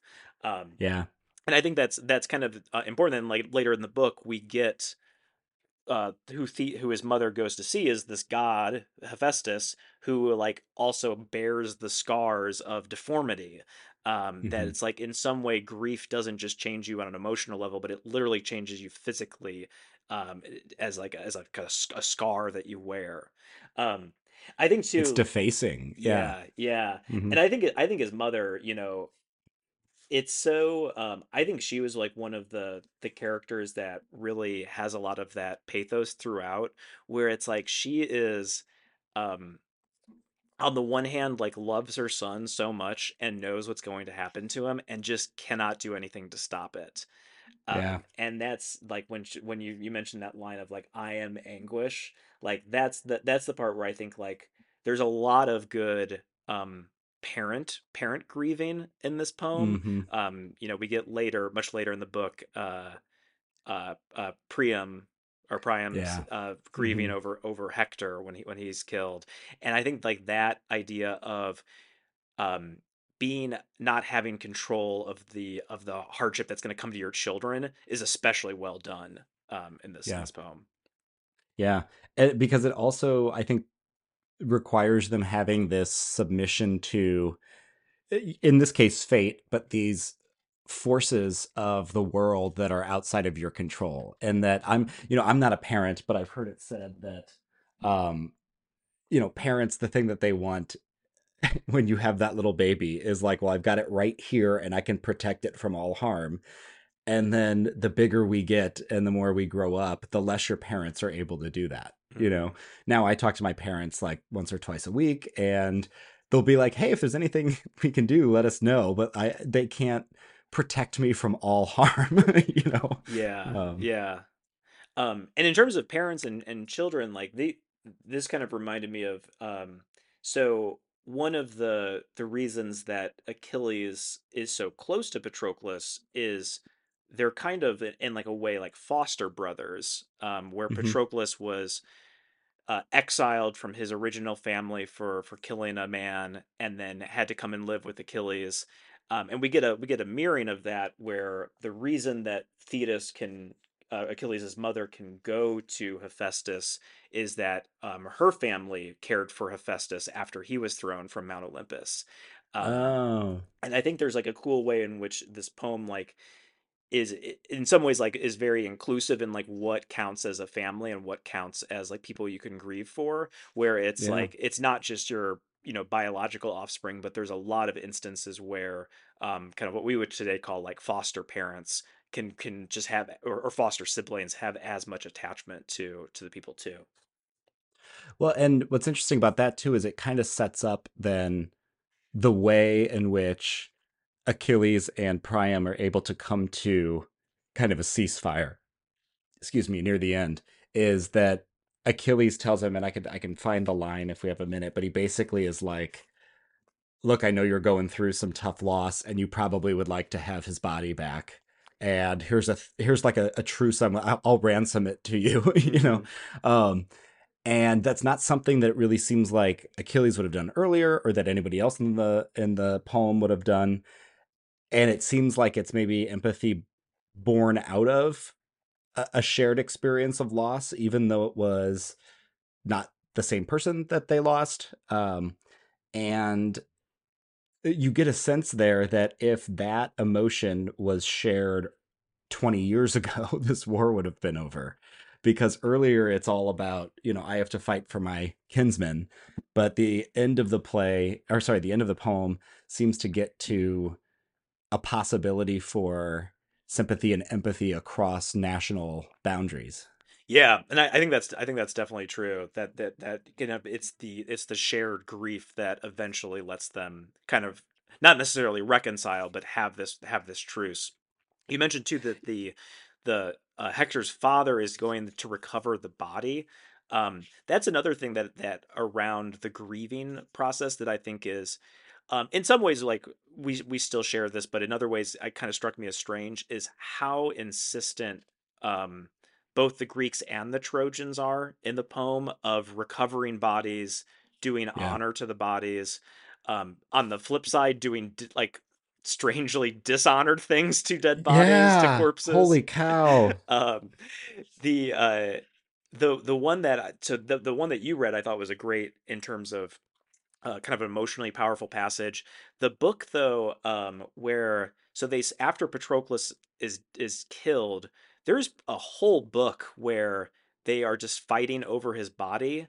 Um, mm-hmm. And that struck, I don't know how it struck you. It struck me as almost a little slapstick in um I don't think it's supposed to come across as slapstick, but as a modern reader, I'm like they're like tugging at it and then they drop it and then they have to fight again and then like the other side gets it and then and it's it just seemed like so um uh kind of like uh, strange in a way where it's like our our culture has changed to a point where it's like we wouldn't risk that much for a body even though like Mm-mm. we do respect the bodies of the dead in, in other ways too um but yeah. did, you, did you have other uh, examples where you were you were thinking yeah in book 22 with the death of hector mm-hmm. um what's interesting is you know both patroclus and hector once they're dead are described as beautiful um that their bodies are beautiful and you know it says achilles brandished his brandish high in his right hand the spear, bent on Hector's death, scanning his splendid body, where to pierce it best? Question mark. um, and uh, yeah, uh, and then we get there right that there's uh, one part that's near his collarbone that is exposed, and Achilles drives his spear in there, uh, but doesn't slash the windpipe. Okay, so he dies. And Hector even said, like, in his dying breaths, he's like, Look, give my body to my friends to carry home again so Trojan men and Trojan women can do me honor with fitting rites of fire once I am dead. Um, but then on the next page, around, around line 430, but brilliant Achilles taunted Hector's body, dead as he was. Die, die! For my own death, I'll meet it freely wherever Zeus and the other deathless gods would like me to bring it on. Skipping down all of them gazing wonderstruck at the build and marvelous lithe beauty of Hector. This is a corpse now, remember? Um, and not a man came forward who did not stab his body. Glancing forward, a comrade laughing, Ha! Look here, how much softer he is to handle now, this Hector, than when he was gutted our ships with roaring fire that I wrote my notes WTF like they all come by and just take turns yeah. stabbing him and they're like yeah she's really soft now yeah. man this is way easier when he doesn't fight back yeah it was it's so weird but I think again for for what you were saying with slapstick that was one I I did laugh here um and I don't think it's intended to be funny because I think that their reverence toward dead I mean in the sense it's funny for us because there's an underlying reverence toward dead bodies that you don't desecrate them. you know? yeah, yeah. Um, but so it's like, wait, what the hell's going on here? But uh, I don't know. That was just that was a very strange scene well, to me. And even um, to to add further context to that, so Hector's body is preserved by is it Apollo that is doing yeah. It? So the god the god Apollo, I think it's Apollo, is like with his magic god powers is making sure the body doesn't decompose and making sure that even though it's getting stabbed all of these times it's like staying beautiful it's staying preserved. Yeah. Can i can i read that? Yeah, um, yeah. that's in book uh 24 it's it's kind of like you know what they what they say about the Catholic saint bodies that they're incorruptible. Mm-hmm. Have you ever seen an incorruptible body? That's not incorruptible. like they look like shit. um, it says, uh, "This is the twelfth day he's lain there." This is we're talking about Hector's body, but his body has not decayed, not in the least, nor have the worms begun to gnaw his corpse. The swarms that devour men who fall into battle. Skipping a bit. It's marvelous. Go see for yourself how he lies there, fresh as dew, the blood washed away, and no sign of corruption. All his wounds sealed shut wherever they struck. Yeah. Yeah. Um, and it is it, they they say the gods love him dearly. That's why the gods love him dearly. Um, so I don't know. I thought that was that was uh, interesting and unexpected. Um, so do, do you think this is, uh, or do you have any theories about why they had such a um, reverence towards the like the dead body itself, like the corporeal form of of death in that way? Um, I, I'm sure there's a smarter answer with people who know Greek culture better, but two things I thought of just kind of immediately is um they that that is the thing that really and truly separates them from the gods. mm, And that's the thing that the gods don't have is that corporeal form and it's mortal, which is a bummer, but it's also um i- i- you know literally incarnate. It's material it allows them to participate in the world in ways that the gods can't um, which we see as something that is kind of interesting about achilles dual nature. Um, yeah. I li- what do you think? Um so again, this is maybe where my ignorance of of Greek culture and mythology comes through. I I was curious if like on a on a literal level, does the preservation of the body have to do with the afterlife? Does like mm, um hmm does like Hector, you know, in in um Hades now, like because his body is is buried in the funeral rites, like is it easier for him to pass into like the good version of Hades? That that's where I was I was curious. Um and again that that's just I don't I don't know enough about kind of Greek uh Greek cult Greek mythology to to know that. hmm Um yeah but I like I like what you said too about the this is what kind of separates the the mortals from the gods. Um and especially the the the the sacrifices that are offered to the gods, the um kind of you know like what we would maybe call like the barbecue scenes um yeah. like those those i always thought were even though they're also very violent i thought those are always some of the more beautiful passages where it's hmm so um it's it so indulges in the like the fleshiness of the sa- oh do you have one? You have one queued up? oh no i was oh. Gonna i was gonna try to find one as you were as you were talking yeah but um and th- those are the parts where like uh this is gonna sound strange, but I always find those like the cozy parts of Homer. Um, where I mm, remember, uh, you know, I've read the Odyssey um, back in high school, and like those were the passages where I, was, as I was reading them in the Iliad, I, I felt a little bit of nostalgia for like, oh, I love these, um, these sacrifice, these offering scenes to the gods, um, because the the poetry of it too is, you know, even in translation, it's like so. Um, uh, as I said, like so indulgent in the the the the sort of physical nature itself, but then it's yeah. also like you know has this larger spiritual significance. um the I, I thought of like it's trojan tailgating you know? Yeah, yeah. um i do have one now um just if you want to hear. Uh the noble heralds brought on the victims mark for the gods to seal and bind the oaths. They mix the contenders wine in the large bowl and rinse the warlords waiting hands with water atreus' son drew forth the dagger always slung at his battle sword's big sheath cut some tufts from the lambs heads and heralds passed them round to achaean and trojan captain, captains. Then atreus' son agamemnon st- stood in behalf of all lifted up his arms and prayed in a deep resounding voice. Um, so that's one of the smaller barbecue scenes, but uh, we get them cutting up some lambs there. Yeah, and there's there's multiple instances throughout the throughout the poem where we get these these scenes. Yeah. hmm Yeah. Of animal cruelty. well, it's better than than we mentioned before at the the Patroclus's funeral. They they had a a sacrifice of Trojan captives before Th- that's true. That's true. Um, because Achilles was extra pissed. yeah. Oh. Um, can I actually can I get can I read one of the sacrifice passages? Yeah. Um, so this is this is one from really early on. This is book two. Um, Okay. it says uh, book two allow around line four ninety five. Uh, and so Agamemnon prayed, but the son of Cronos would not bring his prayer to pass, not yet. The father accepted the sacrifices, true, but doubled the weight of thankless, ruthless war. Once the men had prayed and flung the barley, first they lifted back the heads of the victims, slit their throats, skinned them, and carved away the meat from the thigh bones, and wrapped them in fat. A double fold sliced clean and topped with strips of flesh.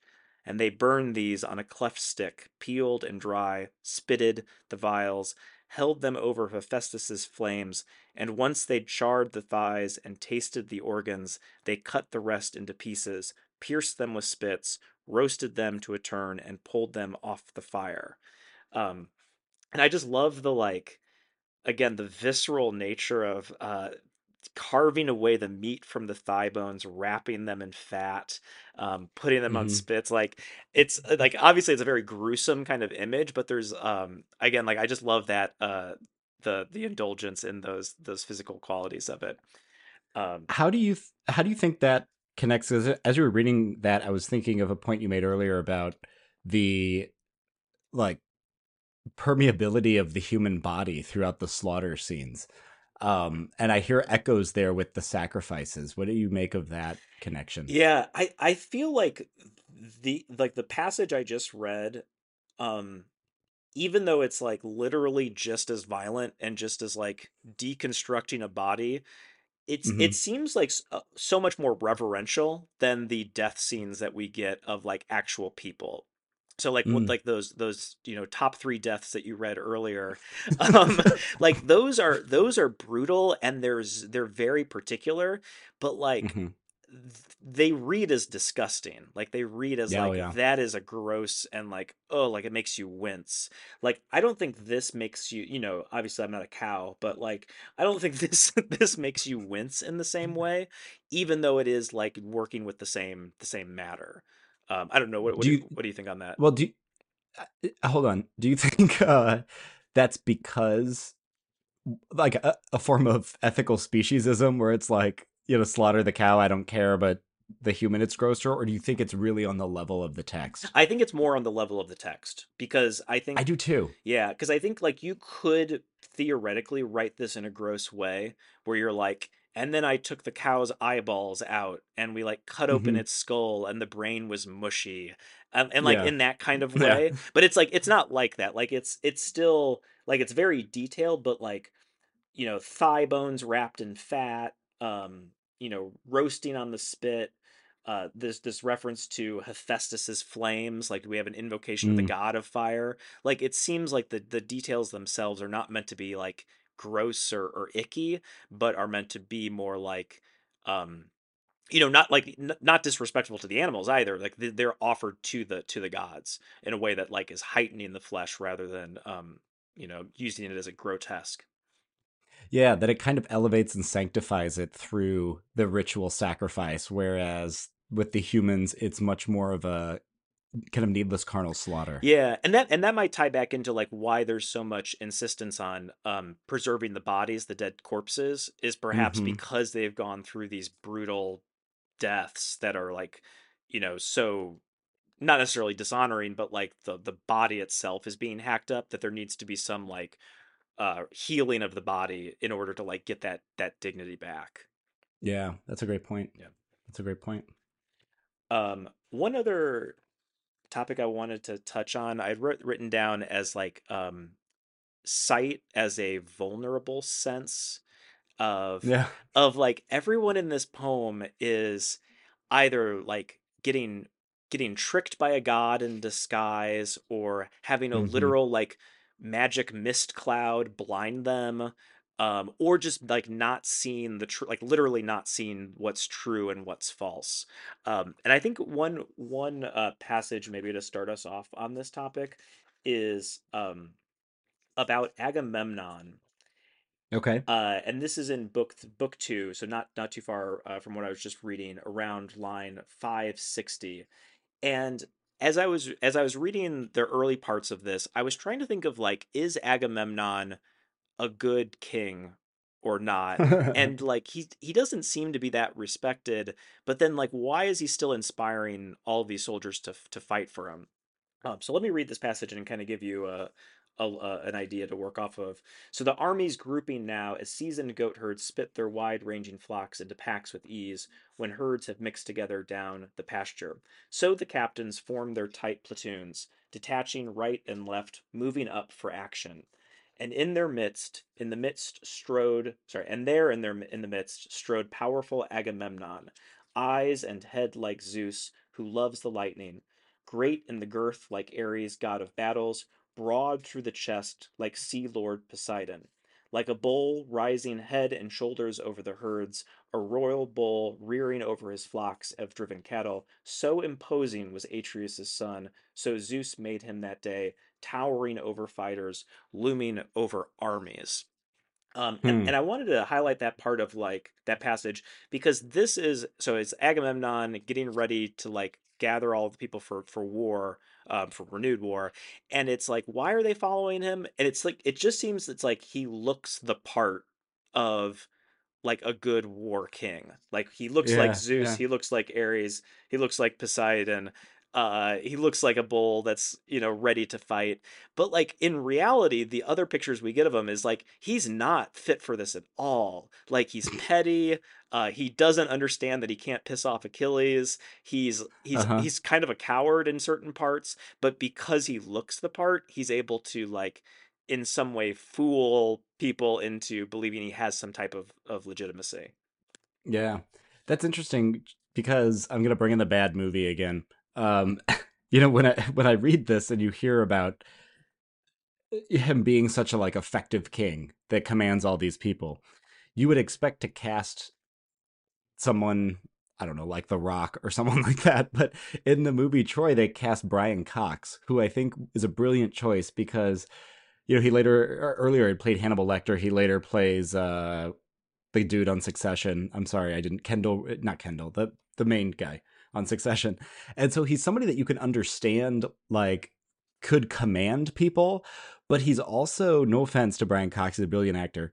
He's not very attractive, and he is chubby and he's short and you know he doesn't look like this sort of you know leader of men into war and yet even when you're like i said when you're watching the film he talks about like oh everybody follows everything i say and you're kind of like wait why Mm-hmm. um so there's this there's this quality about him that i think is in the the poem but i think is really captured by having it be brian cox which is that he really sells being a, a commander and a leader of men despite other other ways in which the character um isn't really up for that task mm-hmm. if that makes sense yeah yeah and and i you mentioned the the film like the brad pitt casting of achilles like that is yeah. like such a famous like like i i can't yeah. even imagine achilles and not see brad pitt um right like he looks like he looks the part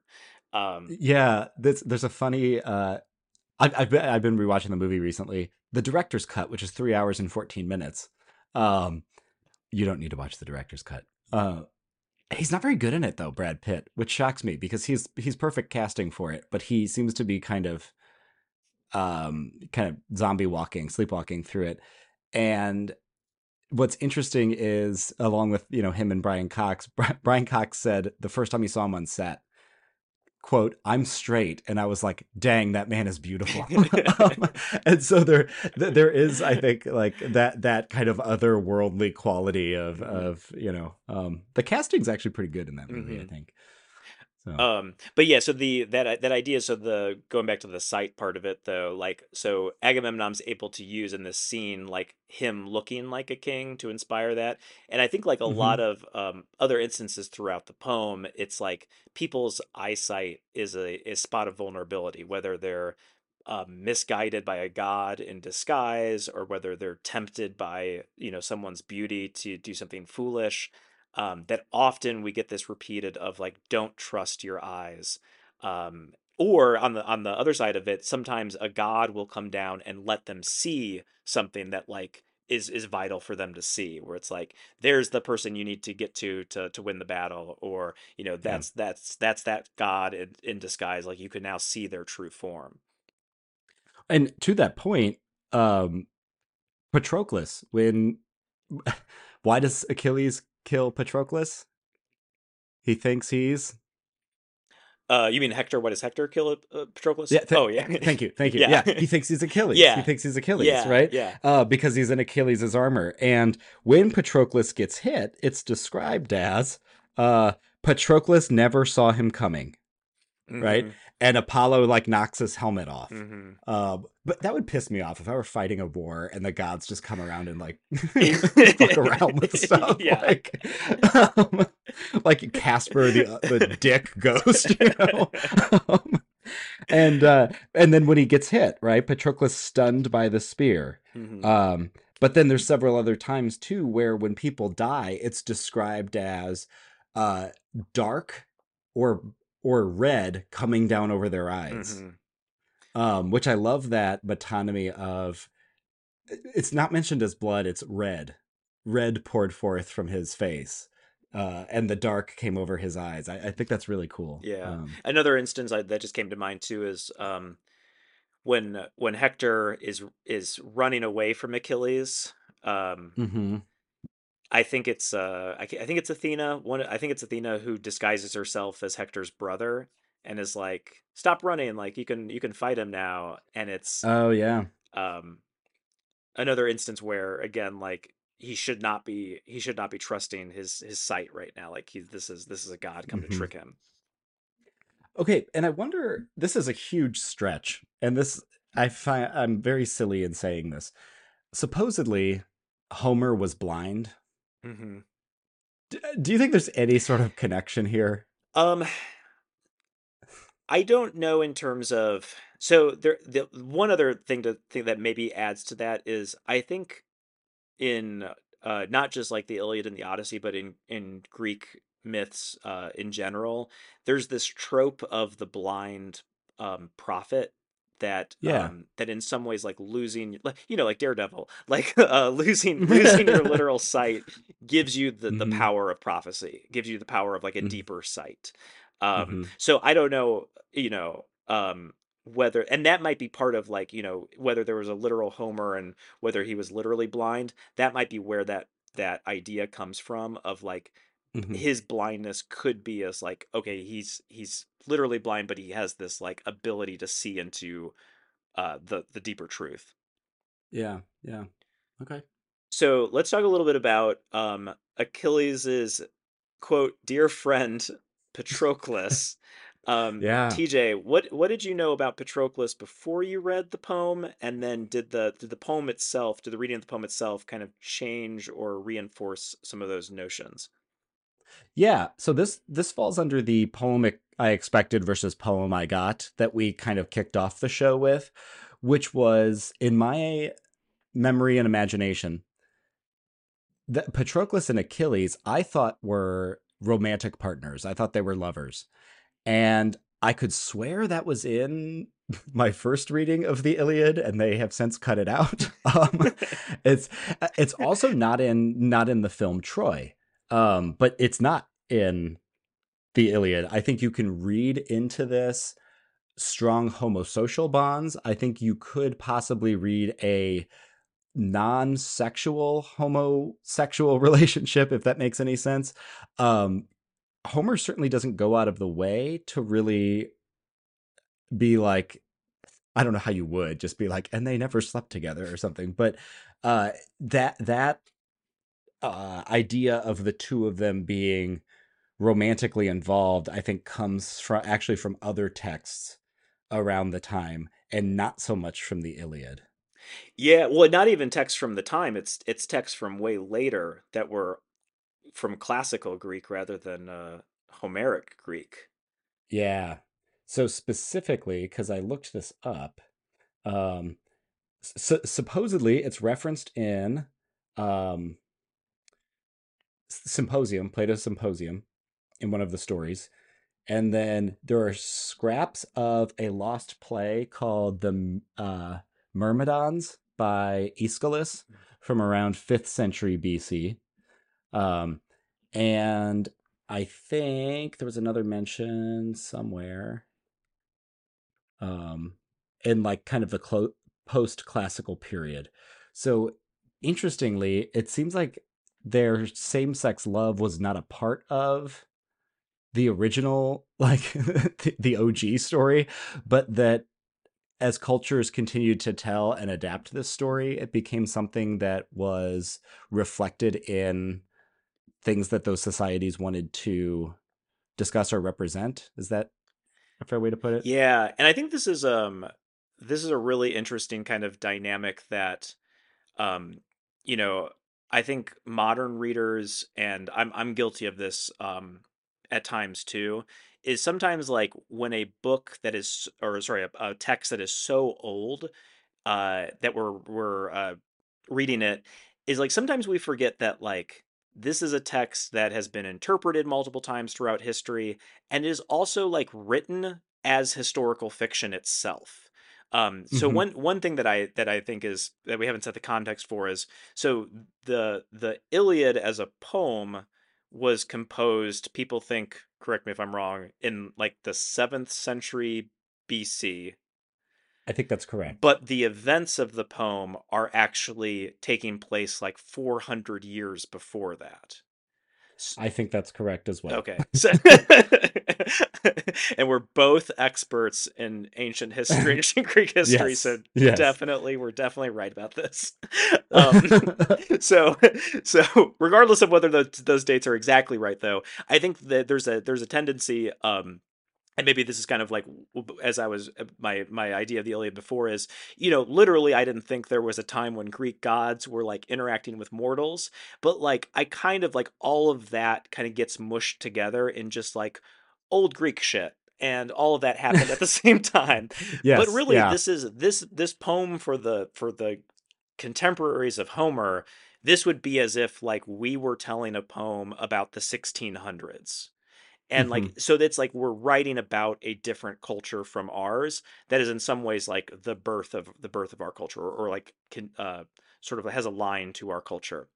Um Well, I, I think, and it's it's worth stating that there is uh scholarly dispute about whether this war even really happened or not. Mhm. I think now um the the thought is so, some big war happened in the area, right? Um but the, it's not even really clear what the status of this as a ho- historical event actually is. Yeah, yeah. So all of that to say though is um my kind of conception of the the Patroclus question of whether he's like a romantic partner of Achilles or if they're just very close friends or, or foster brothers, um, sort of I mentioned earlier. So I had been aware of this book, um, this re- more recent novel called The Song of Achilles by Madeline Miller.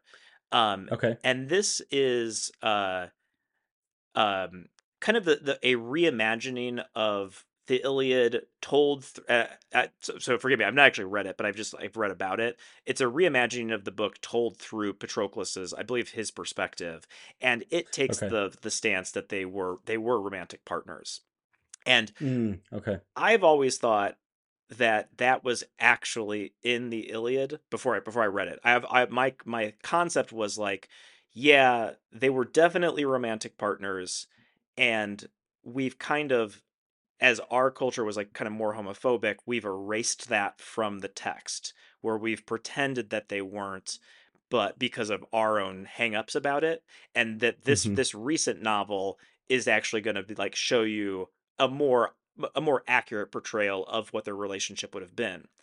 But Okay. I think from the truth actually is that's that's not true. That the actual text doesn't really have any evidence for same-sex uh, romantic relationship between them, and actually where that idea comes from is the the uh, the symposium that you had mentioned. That that is Yeah. actually their reading of their culture back onto this. So they're hmm making that relationship uh, romantic, where actually it wasn't in the original text. And now my my whole conception of that was like actually wrong from from from the start. Um, all that to say is like that is where I think as modern readers, sometimes like when the past is so far in the past, it's hard it's we have to be careful about differentiating very different cultures in the past. Like classical antiquity is still like very different from um, this like ancient like like Homeric antiquity, if that makes sense. Yeah, it does. It does. Um, there's something I take this with a grain of salt. This came off Wikipedia. Okay. Uh, so, um, and not from the the bottom where you know that they're actually citing things. This is from the the middle where someone could just hide bullshit. Uh, but the words that are in the original Greek that are used to describe Patroclus in relationship to Achilles. Uh, one is hetairos, which means companion or comrade, but not companion in the sense of like loving companion, companion or comrade in the sense of people who like fought together. Mhm. Um, and then the other d- uh, way in which he was referred to as the most beloved of Achilles, Achilles' favorite, uh, is a philos word, which they say denotes love, used for family between friends as well as between lovers. So the use of that word can muddy the waters of how you're interpreting it because it could mean, hey, they're like adoptive brothers, or hey, they're just like really best friends, or hey, they love each other sexually. Mhm. Um, all kind of tied up in that same word. So Yeah. Um Yeah.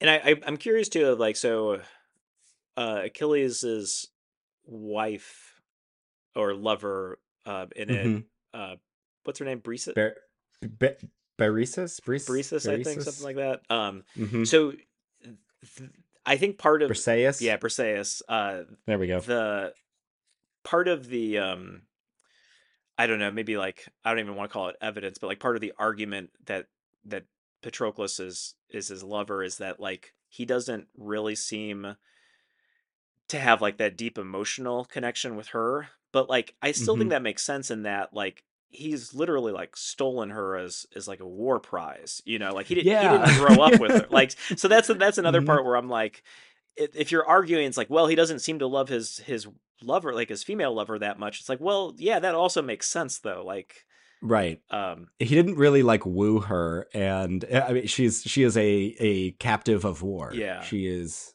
literal booty from the war. Um pause for laughter pause for laughter Uh, um, uh, let me ask. I mean, I think it's an interesting thing to talk about because, as you've indicated, kind of what people think about their relationship reflects more about cultural views of male bonds than it does any sort of like what was it actually like, Mhm. which I think is what makes the conversation interesting. But I'm curious for you, um, does it change how you read the poem at all if they were lovers or just really, really, really close best brother friends?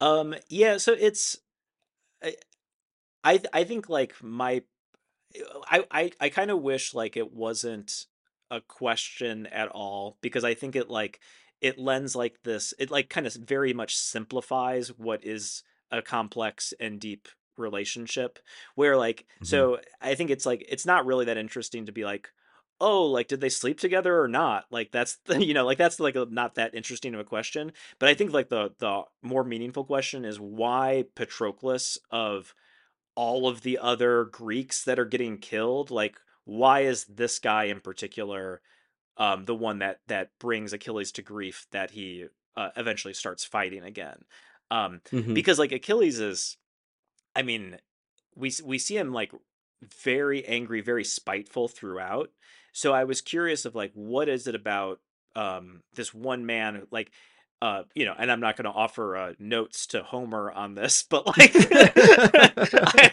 I would say like could we get a few scenes of like achilles and patroclus before the war. Can we get a flashback homer um to maybe see them like growing up or like why like what is it about their bond that is uh, like so so meaningful for achilles? Yeah, and I think that might be why so many people assume that it's homosexual is because when you see him react, not just that it snaps him out of a 16 book rage, but that you know the, the thing I read earlier with the the very bodily like guttural reaction, you're going uh this this really seems like more than at least within our culture, more than a close friend, yeah yeah you know. Um, Um, I would even say though, like later, not just Achilles, like during his funeral games, like everybody was was really torn up about it too. Like it seemed like hmm Patroclus was I don't know, like people really liked the guy. they Yeah. they were all super bummed when he died. he was a he was a good dude. I was like, man, there's like 51 other people who that who we know got killed in this book. yeah. And you guys hmm don't seem to care that much about them. We're gonna have a whole book uh, about your funeral games, but everybody else gets a paragraph with their eyeballs falling out. Yeah. Uh-huh. Um Mhm. uh go uh what this is a small thing, but um Di- Diomedes? Diomedes? Yeah. Yeah. Had you ever heard of that guy before? No, and completely forgot about him from the last time I read it. And uh, dude's in it a lot. Dude is like like s- s- MVP candidate on the like dark Yeah. dark horse MVP candidate for the Yeah. Trojan War. If, and he does like like for sure his his war in the war is definitely uh, wins above average Yeah, for this yeah. guy um, but i was like not expecting him to be in it as much as he was and then he kills so many people. Does he according to your chart he kills the most people more than patroclus does because patroclus goes on quite a spree in book 16 and then more even than Achilles. Now Achilles gets a late start. But- Achilles didn't play the full 48, so he did not. He did not. And as we mentioned, Diomedes does kill like 15 people in their Yeah. sleep. Um, so he's a little bitch that way. But man, he is, and they have to pull him back a few times. the guy's too good at killing. He's too good at killing Trojans. He's making the Greeks look bad. Um, Yeah, the guy. Uh, so I'm looking at the infographic too. One other thing I want to point out: most of these people are getting killed by spears. So it's it's Yes. ten rocks, ten deaths by rock, fifteen deaths by arrows, nineteen deaths by sword, uh, a hundred deaths by spears. Mm. Um, let me just ask a basic question: Were were Greeks back then and Trojans back then like how fucking good at throwing spears were they? Because they seem to have just like 50 yards away, I can throw a spear right into your face if I want to. Yeah, that and also like th- th- this must have had some serious miles per hour on it because also it's like hitting people right in the middle of the shield, and I'm thinking, wouldn't you have some time to dodge this? But apparently not. Yeah, or th- wouldn't the shield deflect it? But it just like goes straight through the shield. yeah, yeah.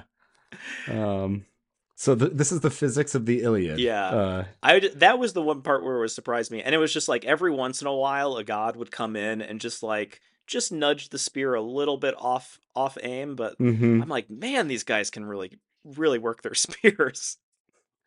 Yeah. Well, with with Diomedes again, first of all, he also has a terrifying war cry that he gives out before he goes in. Um, and then, but then it says uh, it calls him reckless, and Athena spurs him on to rave against the gods. I forgot that he wounds Aphrodite. Yeah, he fucking wounds a Uh-huh. god. I was like, I, I read that. I was like, can you do that? Is that a thing that happens? Um, yeah, Uh, speaking. and and stabbed Ares in the bowels. yeah. Mm-hmm. Um. Yeah. Speaking of uh, fighting not people. Um. What'd you think when Achilles fought those rivers? It, uh, I thought of the Lord of the Rings.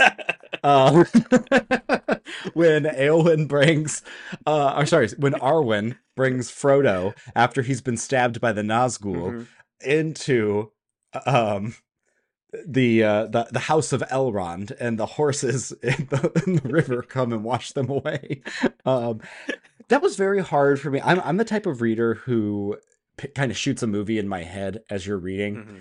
And this was very difficult to picture what actually was going on here because it kind of describes that people are like he's fighting people for a while and then they kind of turn into rivers. Yeah. Um Well, I uh, in my head, I also was thinking of Lord of the Rings, Horse River people. Um, and Yeah. I was thinking of like, I was basically thinking of like in a river, this water humanoid comes up and is like fighting him. Yeah. Um, And how do you fight water? Great, great question. Uh, but well, they answer it though with fire. They they set the banks. Set, isn't it Hephaestus sets the banks on fire, and that's that's how that's how Achilles escapes from from drowning. Well, and that uh Athena's like, "Hey, this is not your fate to be swallowed by a river. Man up, dude." Mhm. Um, yeah. Yeah, that's maybe maybe we should since we're already talking about that get to um other kind of parts of the poem we thought were a little goofy. Um, so I had I'll start us off. I had one. Uh, Achilles. Uh, hold on, give me give me a second to find this. So this is uh, Achilles after Patroclus has died, um, getting Mhm. ready to to avenge him, uh, and he's he's getting on his horse. Uh, and Roan Beauty, the horse with flashing hooves, spoke up from under the yoke. oh yeah, hold on, let me, let me back up. so this is Achilles talking to his horse, Roan Beauty. He says, Roan Beauty and Charger, illustrious foals of Lightfoot, try hard, do better this time. Bring your char- charioteer back home alive to his waiting Argive comrades. Once we've through the fighting, once we're through the fighting, don't let Achilles there on the battlefield, uh, as you left Patroclus dead. So first of all, he's talking to He's shaming his he's horses. shaming his horses. He's saying, "You guys let Patroclus die. You didn't bring him back. You better not fuck it up again like that. So make sure to like do better. Do better, horses." And then the fucking horses talk back to him. The horses answer him. And Roan Beauty, the horse with flashing hooves, spoke up from under the yoke, bowing his head low so his full mane came streaming down the yoke paths, down along the So that's a little like hair toss right Yeah. before, like. Yes, we will save your life. This time too, Master Achilles. It's like, what? First of all, why is he talking to his horse and why is the horse talking back? And and and the horse like has an excuse. Yeah. But the day of death already hovers near, and we are not to blame, but a great God is, and the strong force of fate. Not through our want of speed or any lack of care did the Trojans strip the armor off Patroclus's back. Yeah, don't blame it was us. the matchless. Don't blame us. Yeah. We're just horses. oh. And then he said no more. The furry, the I almost said furries. Yeah. the fury struck him dumb. Um, Yeah, but then, And then- but then okay. Achilles, he's like angry. He's like, yeah, why, why prophesize my doom, horse? don't waste your breath. I know this. you don't think I know this? and the fact that he doesn't say like "Holy shit, my horse spoke" Yeah. suggests that maybe they've done this before. Um, that part, Oh. that part made me laugh out loud. I was like, yeah, oh man, it's, it's pretty great. I don't remember. I don't remember that in the movie. No, that does not make the movie. Uh, I don't think with the movie there are no gods in the movie Mhm. um, at all. They briefly mentioned them, but Wolfgang Petersen said he thought it was silly, and I think that's actually one of the things that makes the movie not very good. Mm, Um, it's hard to how do you take the gods out of the Iliad? yeah, You know, there was there was a, Um, not quite as as funny as the horse, but there was a moment where I think it was Aphrodite, like like Paris was about to get killed, and she just like plucks him out of out of there and like throws him in bed with Helen. I was like, okay, yeah, yeah. Can we talk about Paris for a little bit? yeah, that little that I- little bitch. Uh, so that's what my my margin notes say actually uh ah, sorry flipping to book three because that's where we first meet him oh there's another list i didn't mention but when priam's like hey helen uh as these guys are coming to the walls. Can you just tell me about some of these warriors? She might have she must have some eagle eyes because she does. She's like oh yeah that one is uh but uh yeah so paris. As soon as magnificent paris marked a shining among the champions paris's spirit shook backing into his friendly ranks. He cringed from death as one who trips on a snake in the hilltop hollow recoils suddenly trembling grips his knees and pallor takes his cheeks and back he shrinks so he dissolved again in the proud trojan lines dreading atreides magnificent brave paris and then immediately they call him appalling and prince of duty this is hector raked his brother with insults Mad for women, you lure them all to ruin. Would to a god you had never been born and died unwed. Mm. Damn. And yet, I mean, he says, You thought you were the bravest. Just because you're handsome, you have no pith, no fighting strength. You curse your father, your city, and all your people. Your long flowing locks and striking good looks, but you're a coward. And then Paris, Hector, you criticize me fairly. Yes.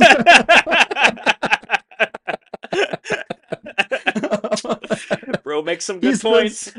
he spends three three stanzas being like, "You pretty boy, little bitch." um, yeah, I I noticed that too. Everybody is like, "Fuck Paris." yeah, yeah. Um, and uh, yeah, uh, is that? Do you think he is in there as a kind of plot device, or do you think this is supposed to reinforce the like quote unquote toxic masculinity we talked about earlier?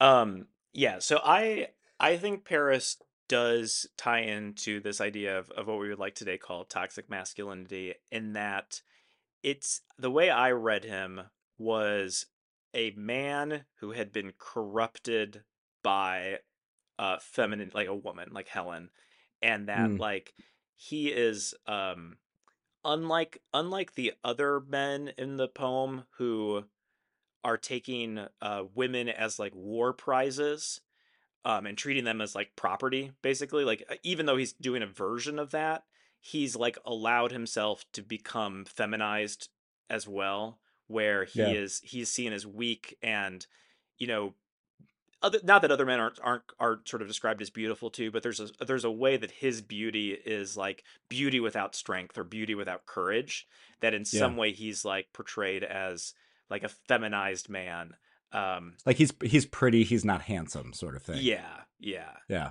um so that that's kind how did how did you read paris I I, th- I think similarly, it was interesting to me that because I I was thinking about the dynamic between the brothers, and you know between Hector and Paris, and uh, w- what other kind of ancient texts uh, have have this kind of fraught brother relationship, and I thought of in the Bible. Um, Cain and Abel for one, but then what else I thought more of was the prodigal son in uh J- Jesus's parable and that Hector would very much be like uh the son that stayed home and was like I hey dad I've been serving you and now Paris took all your money and was a little fuckboy for a while and then came back and did this. And what's interesting is you know because the Iliad obviously predates the Bible uh, if you use that comparison the message of Christ's parable is don't be like the older brother like just be happy that you know your brother returns.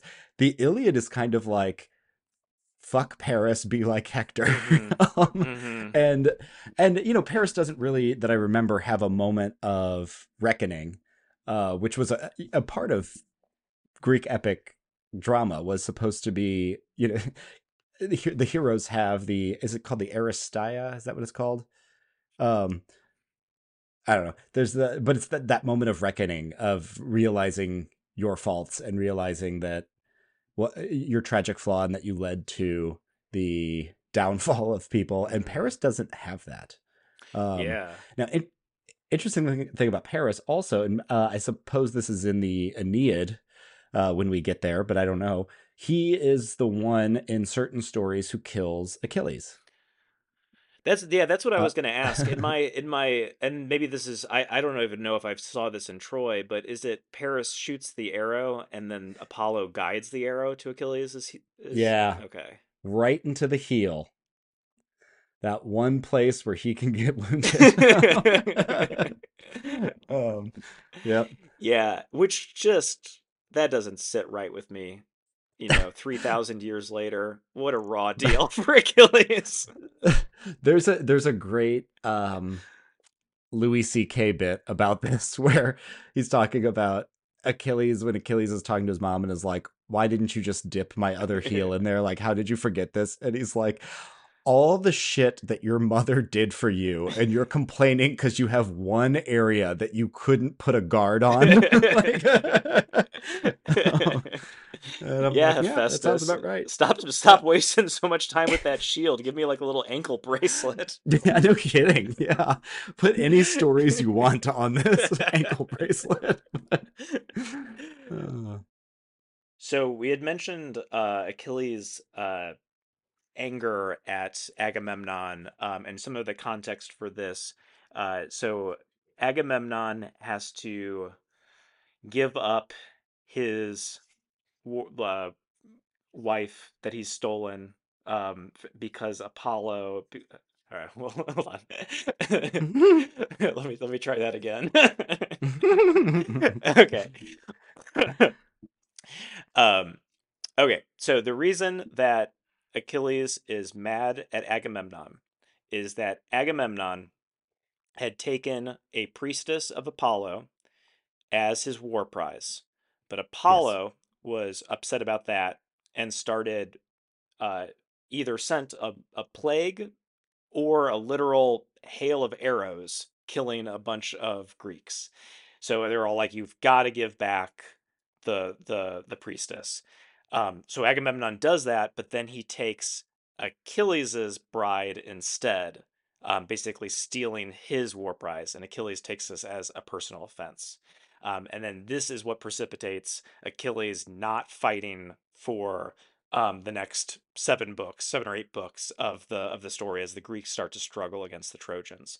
Um, and because of this, they send out an emissary, a group of, of guys, to try to convince Achilles to put aside his grievance and please, please accept Agamemnon's offer of of uh, you know he gives them he gives them Women. women yeah women and treasure and now please Yeah. come fight with us uh, and tj do you want to do you want to tell us a little bit about how achilles responds to this request Well, I love that it, within the women too. He's like, and not just the common whores. You can pick the pretty ones. Like- yeah agamemnon really really generous king yeah, yeah. Uh, and they send Odysseus. Why? oh because He's a great tactician. yeah he's the smartest one He's very clever. Yeah, which he which he um, does um uh doesn't he add a part he's he he he take like agamemnon gives him some instructions but then achilles or is it nestor that gives him the instructions but achilles also adds um think about this glory that you'll have achilles because Yeah. like odysseus knows Yeah. that really achilles is not he's not going to be you know moved by just like the material possessions or the or the women he's going to be moved by like this call to, to glory or at least odysseus hopes he will be Mm-hmm. Yeah.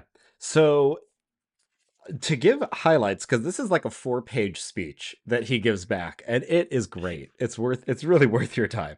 Um, but he's like, "Let me tell you straight out how all of this is going to end." Right at the beginning, uh, he says, "The same honor waits for the coward and the brave. They both go down to death." Uh, so basically, the question here is, what why should I stake my life on the mortal risks of war? And then he goes, Oh, by the way, I have killed 12 cities of people. Um, uh, sorry, 12 I've stormed and sacked from shipboard, 11 I claim by land. So 23. And then he says, But he still won't give me my woman back. Agamemnon, he keeps the bride I love. Well, let him bed her now. Enjoy her to the hilt. Um, he talks about he loved her with all his heart. I won her like a trophy with my spear, but now he's torn my honor from my hands, robbed me, lied to me. Don't let him try to win me over now. I know him too well. He'll never win me over. Yeah, if I can in- Then- interrupt just a second, too, Oh, yeah. like right before that, he also makes this point that Agamemnon, uh, he quote, is always skulking behind the lines, safe in his fast ships, and he would take it all. His he'd parcel out some scraps, but keep the lion's share. So he throws in this dig that like. Look, I'm Achilles. I'm on the front lines. I'm the one who's actually winning us these wars. Agamemnon's in the back, but he's taking all this all the spoils. Yeah. And some other highlights, he's like, Oh, I know that you've built a rampart and driven a trench, but it's no use because good luck with Hector. Mhm. Uh, like I am the only one who can kill Hector, and good luck with that. You build your trenches. Um, go back and tell them all. This is on 264 around line 450. All I say out in the open too, so the other Achaeans can wheel on him in anger if he still hopes to yeah. deceive some of his comments. So go back and tell him, but make sure everyone else hears so they get pissed at him too. Um, he says he'll never rob me blind with his twisting words again. In other words, fool me once, shame on me. Not gonna get fooled again. Uh, and then, um, lastly, as a part of this, he's like, "Yeah, I don't need your women because I can really bed whoever I want to be my cherished wife. I don't need your women." Um, and that with his mother, he's like, "Look, my mother tells me the uh, there are two fates bear me on to the day of death. If I hold out here and I lay siege to Troy, my journey home is gone, but my glory never dies. If I voyage back to the fatherland I love, my pride, my glory dies, true. But the life that's left me will be long. The stroke of death will not come on me quickly. So, what's interesting here is he's like, the dilemma is glory or long life. And you're you're you don't understand kind of my dual nature that I'm man and God. So I'm both invested in long life and glory, and yet not really invested in either of them at the same time, mm-hmm. which is really interesting. And then my favorite part of all of this is he's like, at the very end, he's finished. He stopped. A stunned silence sees them all, struck dumb. that was another part that made me laugh too. And he was like, yeah. "This is fo- over four pages of just like yes. him ripping Agamemnon." and Odysseus was really hoping he was going to convince him. And I, was, I just imagine yeah. Odysseus be like, Whew, okay. Um, so that's a maybe. mark you down as a maybe. Um, yeah, yeah, and uh, that's another thing I can see so well cinematically. Like I could see just being you know, locked off in a oneer on Achilles as he's mm-hmm. raging here, and then you just cut to everybody else just sitting there like, well, shit. this guy is really pissed still. yeah. he also systematically deconstructed every one of our arguments and appeals. Yes. Yeah. Yeah. I would even say there, there, the one other part that of his speech too, he he sneaks in this like kind of criticism of, of how long the war is taking um, mm. where he mm. says it's like you know uh, we've been here years and years or something like that and it's like yeah uh in some ways it's like we would we would call that like the uh, like the idea of a forever war um today mm-hmm. but you gotta remember, mm-hmm. like remember these people have been fighting for 10 years yeah um, and like no progress is like or very little progress has been made and it seems to be at a standstill um mm-hmm. yeah so i think it's it, it's a great speech it's one of my favorite parts of the the iliad in that it's in some ways very smart like he like you said he deconstructs all of the points but then it's yeah. also just like so emotionally cathartic of just mm-hmm. like like fuck you agamemnon like like you have just disrespected me so much and like now i get to like tell you off through through odysseus and you you get such a sense that his pride is wounded because he's like the number of times that he's like oh you think this is going to work on me you know, first of all, I know that you twist your words mm-hmm. and that you're full of BS. Uh, I don't need women. I'm Achilles. I can sleep with whichever woman I want. Um, also, like, I probably can't die. No one can kill me. I you need me more than I need you. I'm the only one who can kill Hector. And uh, yeah, like he, he you can really get a sense how personally offended he is yeah. by by this. So let me, let me ask um, you then um given that this is like such a for at least for both of us like uh an enjoyable part of the the the text and this is achilles you know at his like most angry or at least at his like most um rhetorically angry like his rhetoric is matching his anger um what do you think about that emotion in general throughout the poem? Is anger uh, seen as a virtue? Is it seen as a vice, or is it kind of more complicated than that uh, duality? I think it's a little more complicated than that. Let me ask you though: Do you think rage and anger are the same thing? Ooh, um, let me let me draw a different let me let, let, let me answer Dodge let your me, dodge. Let me, yeah, let me also dodge the question um, can i make a, a different distinction um, because Mhm. this is this is the distinction that i've heard um, and let me ask if this is kind of or, and then i'll i'll get, go back to you about anger versus rage so the distinction that i've heard is anger versus um, contempt Mm. and uh, this is I can't remember the the person I heard this from originally. This is not my idea, but I've, I've heard this is that people define anger as an emotion you feel when you feel that someone is doing something wrong that they should correct. That it's like you are angry at a person because their behavior is wrong. They should know better. They should not do that. They should make up to you. And with anger, there's this assumption of the possibility of reconciliation or retribution and the like um the assumption that the person like is is capable of that so for example like uh i it wouldn't make sense to get angry at the sky if like uh, if lightning hits you because like the lightning doesn't know any better it doesn't care it's just like a force of nature but it would make sense to be angry at like a robber who shoots you because like they know what they're doing they should be acting better um, versus Okay. what I've heard of as contempt, which is a feeling that feels like anger, but you hold someone to such a low uh, opinion or idea that you don't even expect anything better of them. So it's more of like Mhm. it's more dismissive than anger. It's like I feel something for you, which is called contempt. It feels like anger, but like I'm not even expecting you to do to any do anything better. Um, I'm just expecting you to be to be bad and like kind of Mm. dehumanized in that way.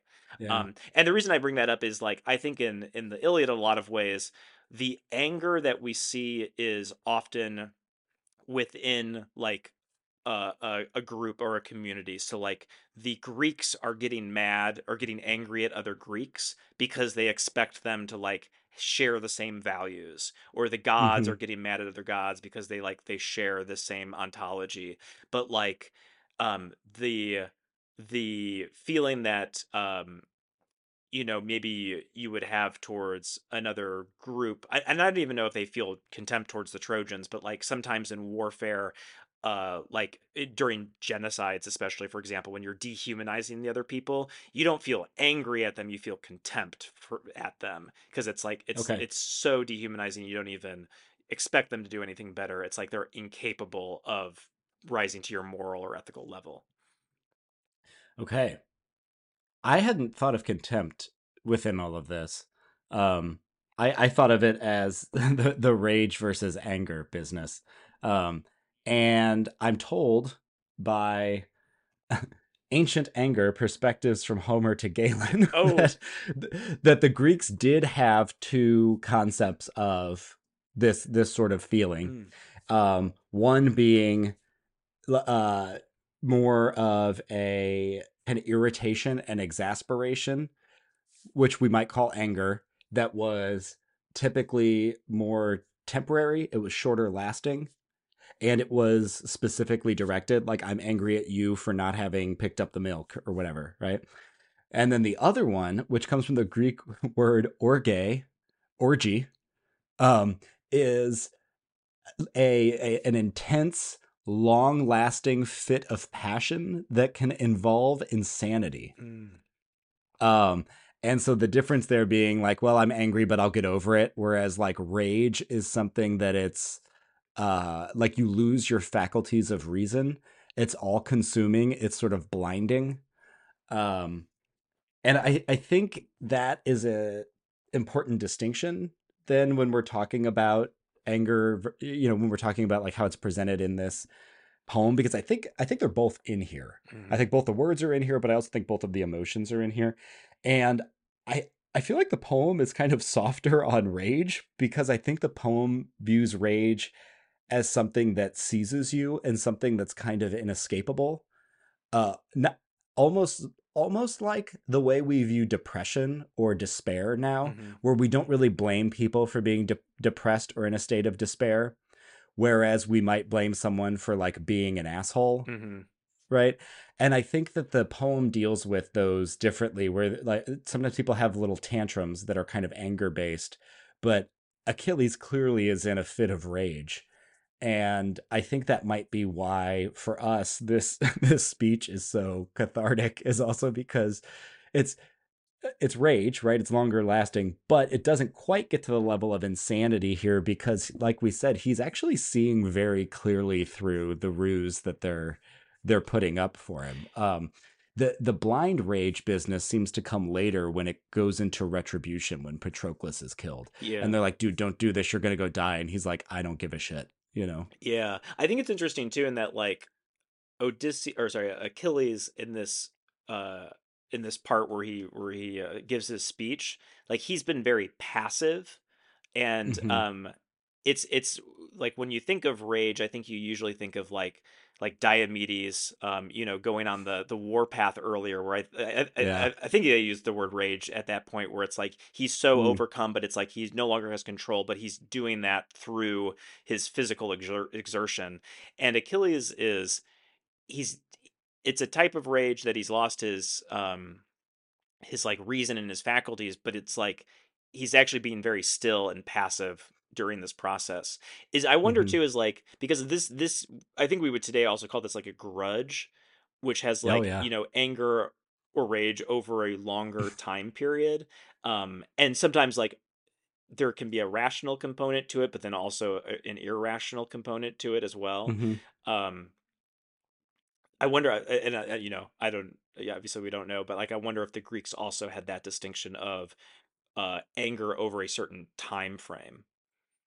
Well, and and I wonder as well what how they would have viewed his resistance to and reluctance to enter the war because there there's a sense in which the people in the poem are frustrated and the reader might be frustrated because you're like man when he gets in there he is going to smote some ruin you know and and he doesn't really get in there until like what book 19 or something like Mhm. that and in a sense that's very satisfying because you've been waiting for it for 19 books but i think there's another way to to view because he's such a weapon um his refusal to participate also greatly shifts the tide of the war at least early on and through his non-participation i wonder like how many lives are lost or spared based on his non like he's never a non-factor even when he's not fighting. Yeah, um so i wonder how they would have viewed his refusal to fight early on if it was like you know, not it's not cowardice, but it would have been close to a sort of like stubborn cowardice or why should he have a stake in this fight? You know? yeah, yeah, yeah. I don't, I don't know about uh, it's because it seems. Well, I'm not. I'm actually not sure.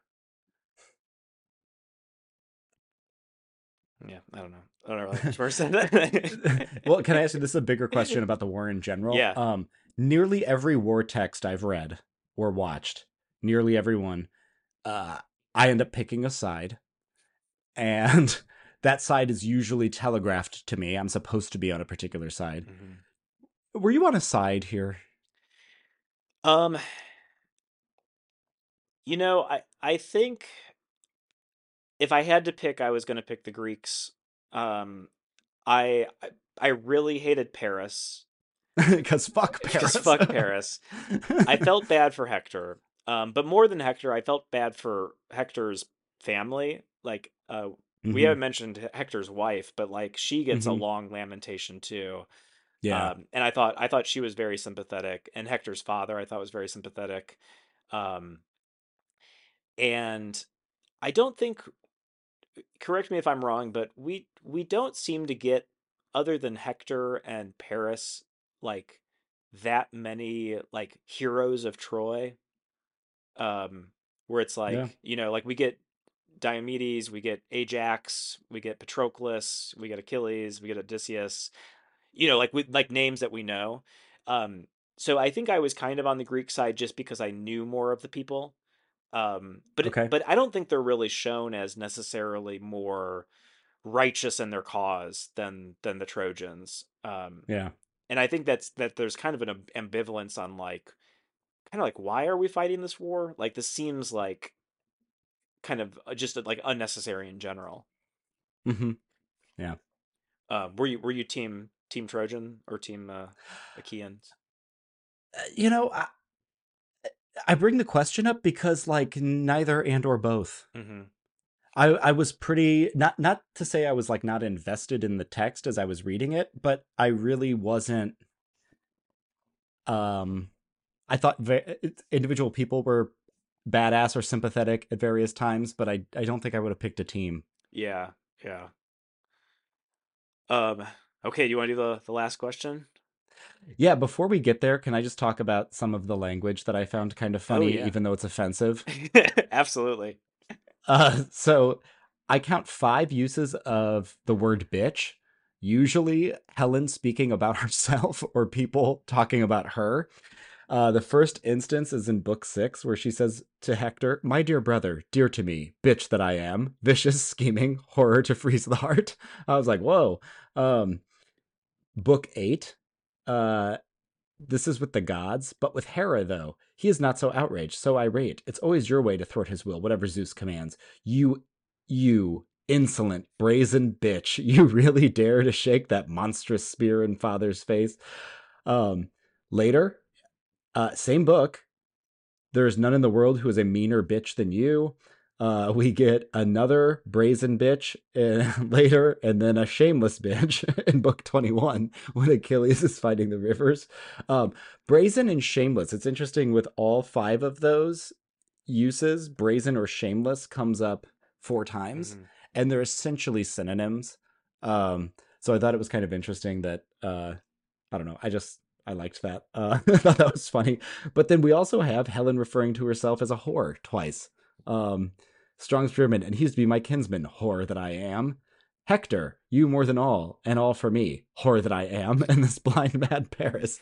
Um, I I don't know. I I found it kind of funny, which maybe shows my immaturity, but that's a lot of Helen kind of self owning through some pretty gender specific language that's that uh, putting herself down and i don't know what the translation is from greek and what it would have meant there but uh i do you think that's just kind of homer's voice coming through being like yeah helen sucks or do you think there's an element to helen's character that she has reached a kind of reckoning and some regret about her involvement in all this? Yeah, I I do think Helen does have legitimate regret in terms of like she's still I think I can't remember where it is exactly, but she's still like talks about her her kid that she left behind and missing her kid and also missing yeah her her real husband. Um and the like self-owning part, I think it's um again, you know, not knowing too much about the translation, I think it's tempting to read that as like sexism, but like we also have Paris self-owning too. Like it's not like yeah he's spared from the same kind of like you raise good points brother yeah. Yeah.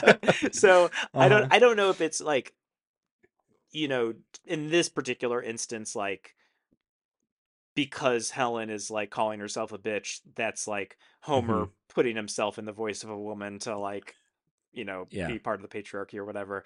Um, because just because like like we see the same thing from Paris. Um, yeah and you know to that to that point um again not knowing the translation i think that uh probably if if bitch is the word they're going to pick there it's probably not bitch the way we use it as like you know uh ugh you nasty woman but literally just like female dog which of course is still down putting down you know put, putting someone down there comparing them to an animal but there's something and I'm, i gotta cue these up so you should talk more. Um all of the similes and metaphors of people uh, being wild beasts yeah, throughout. yeah. um i have one here in book 15 line 730 and hector lunged again like a murderous lion mad for kills charging cattle across the flats of a broad marshy pasture flocks by the hundred led by an unskilled herdsman helpless to keep the marauder off a longhorn heifer No fighting, that bloody slaughter. All he can do is keep pace with the lead or straggling heads, leaving the center free for the big cat's pounce, and it eats a heifer raw as the rest stampede away. Mhm. That's that's a really long metaphor uh, describing someone, you know, fighting, going into battle in a way that's beastly, and it makes me think of maybe that's that's the result of the rage, is that you lose your kind of human-like faculties. Yeah. Well, and you we had talked earlier about this distinction between uh, and kind of permeable dis- permeable distinction between gods and mortals, and I think it also goes between mortals and animals. That Yeah. um, when we were talking about the sacrifice uh, scenes, the barbecue scenes being kind of a different version of the like getting hacked like the people getting hacked apart like both both mortals and animals have like this uh you know reality of their physical body um Mhm. and like we get uh, like a little bit of that with the gods where there's some of them are are wounded um but they're usually on like a higher plane and i think it's kind of like it's an interesting just on the level of um sort of uh, the use use of metaphor, the use of figurative language, as a way to Yeah. show that this is a continuum of ontology rather than like strict strict boundaries between these different uh, Yeah. beings. And it's interesting that, that that's come out at least for me in our conversation. As I was reading, I was going, "What's with all these animals?" And then I thought, you know, so many na- uh, so, so many of our similes and metaphors now, all of our references seem to be like media based, Mhm. And this is this is a culture that would not have had shared media necessarily. So, what do they have in common? Is their experience and knowledge of the natural world. Yeah, Um, yeah, if I can, if I can read another one, just because this one I think is really interesting, it, it breaks to give a command to the listener or to give a command to the reader. It begins like this: Think how a lion, mulling the soft, weak young of a running deer clamped in his massive jaws, cracks their backbones with a snap. He stormed in, invading the lair to tear their tender hearts out. And the mother doe, even when she's close by, what can she do to save her fawns? She's helpless. Terrible trembling racks her body too, and suddenly off she bounds through the glades and the thick woods, drenched in sweat, leaping clear of the big cat's pounce. Uh, that one's interesting because, like I said, he breaks by going like, "All right, everyone, picture Yeah, this," yeah. which which is kind of cool. But then within that, you know, it's it's the the doe seeing that oh shit, the lion's here is going to eat my. I almost said cubs. What do you call small deer? uh, fawns. there you go. Um, and there's nothing I can do about it. And we talked about this earlier with Thetis hmm Yeah, when Achilles is going to war, of her being like, so so war is kind of the lion. You know, the lion the lion pops in here several times, and it's always given to people who are about to go into a, a killing rage.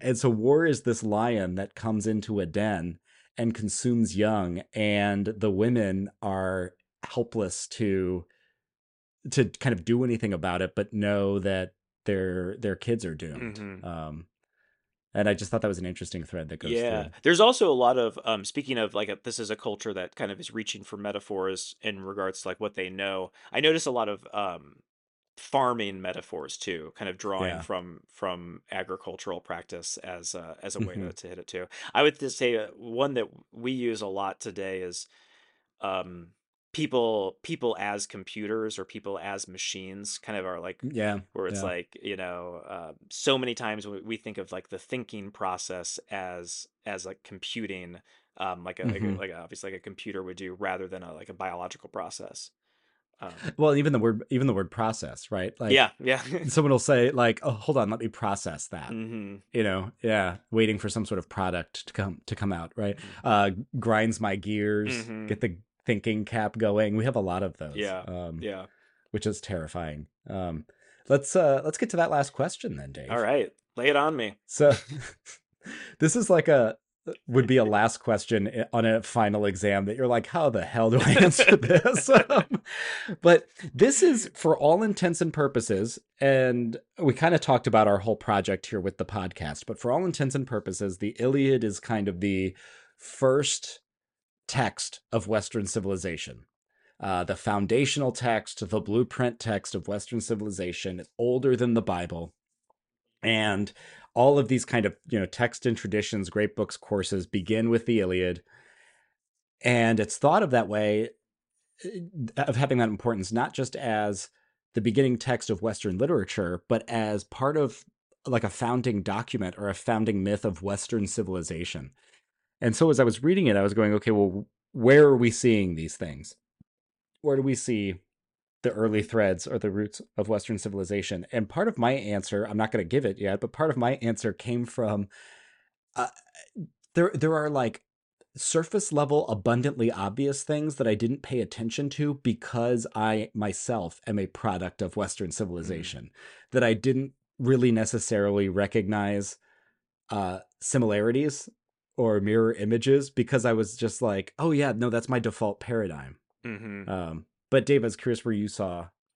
Well, okay, so I, I, would say one thing to keep in mind that I was reminding myself of um, as I was reading it is just how incredible it is that we have a text that was composed what like almost 3000 years ago not quite but almost yeah. 3000 years ago like mm-hmm. that is insane that we even have kind of a portal into the into the culture of that time and such such like yeah. a complex like you know picture of it too um mm-hmm. when so i'm gonna kind of fumble through through an answer um on this one i think one thing that stands out is and, and that feels kind of modern in a way that perhaps because we're like part of this lineage is um the psychology of individuals where this mm. this is a poem that even though we we talked a lot about the the naming of of so many people, so many death scenes, so many it still does hinge around a handful of very important characters and we mm-hmm. get psychological depth of those characters. So I'm thinking like yeah. especially Achilles, especially Hector, like we get a picture of what we would like call like a novelistic character today. Like you could imagine mm-hmm. that type of representation in our in our text today and in the way that we think about people. So we think about people as driven by motive like driven by emotions, driven by reason, driven by their reactions to either good things or bad things that happen to them and we understand their actions based on the psychology of an individual. Um, and can I can I interrupt you real quick? Yeah. That was that was one thing that was so remarkable to me was you know you made that point earlier about assuming all Greek shit is just kind of together, but they're separated by 400 years.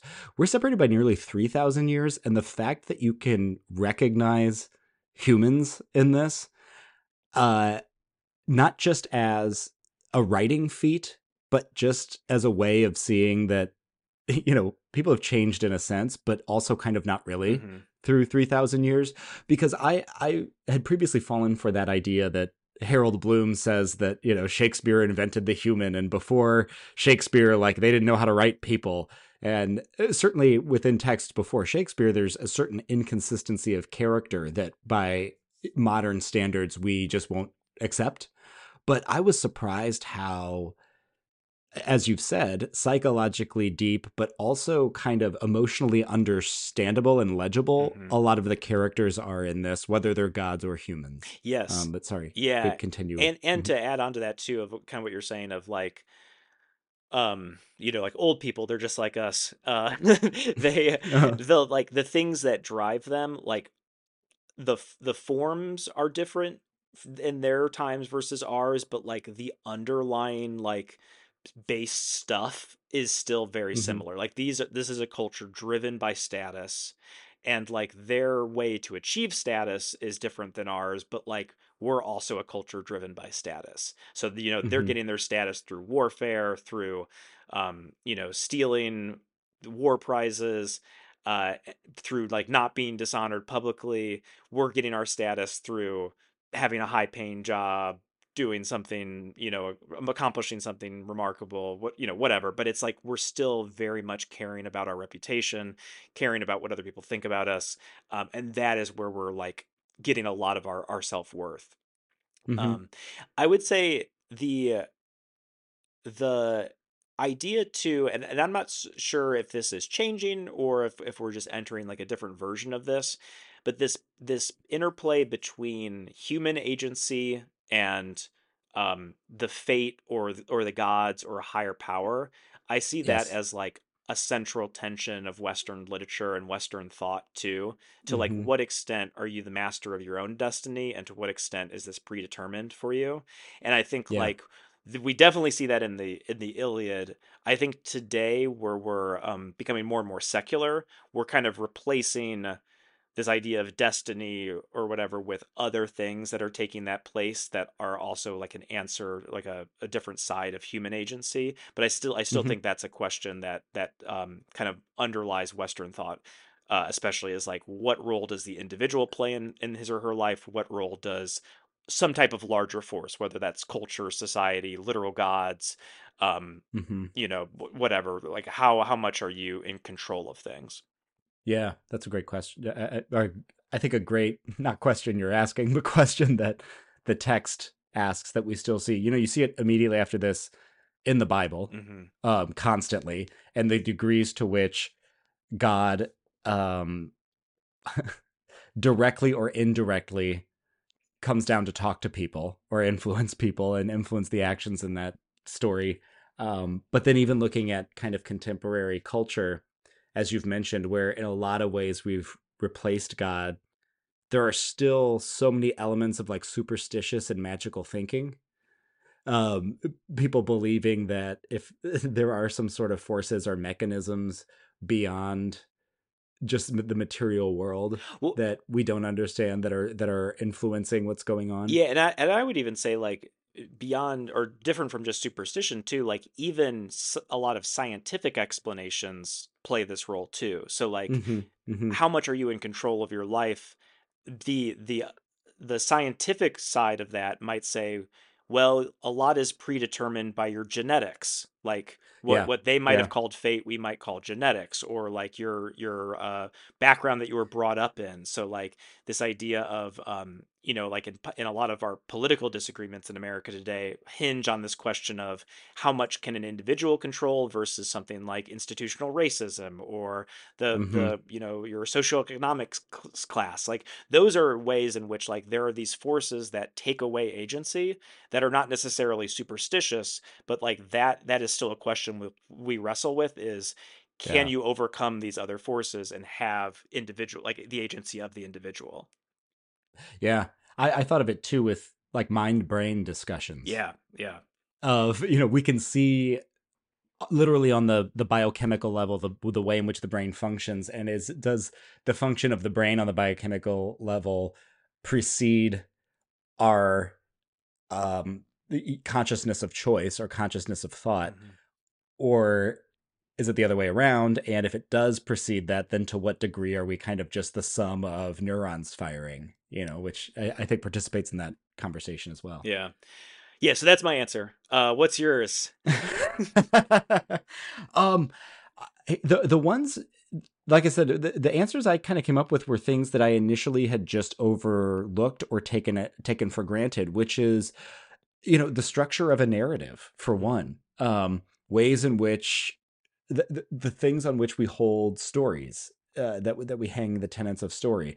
So the listing we mentioned and the recognition of that listing the setup and the payoff the of of rage of emotion of consequences of human action um, even the structuring of the text as like the here's the Achilles Rage books, here's the decimation of the Trojans books. Um, you know, those eh, the, the the structure therein where like the beginning is kind of a lot of exposition, setting up the exposition of it. Um, the I- ideas of heroism and the way that it's that it that heroism has within it um, nobility but also pride. Mm-hmm. I think is is a conversation that we're still having in an interesting way. Um, the war narrative, the idea that war has within it in uh, conflicts that are inherently interesting or exciting or repulsive to people. Um, so many of even even if it's not a war narrative, so many of our contemporary films, even like action films, are see see the working out of conflict in this way which I think uh, is an interesting point you made far earlier in our discussion about book 23, where so many of the conflicts in book 23 through the games are brought out through um, kind of compromise or a tie. Um, and our, our our society is so structured in ways where there is just one winner, whether it's a presidential election, the World Series, um, you know, Dom Toretto or Jason Momoa, like everything. It's got to be. There's got to be this one. There's a conflict. Often it's a conflict that's a, a battle or a game, and we have to have one come out of it. I thought was interesting. Um, oral tradition. Mm-hmm.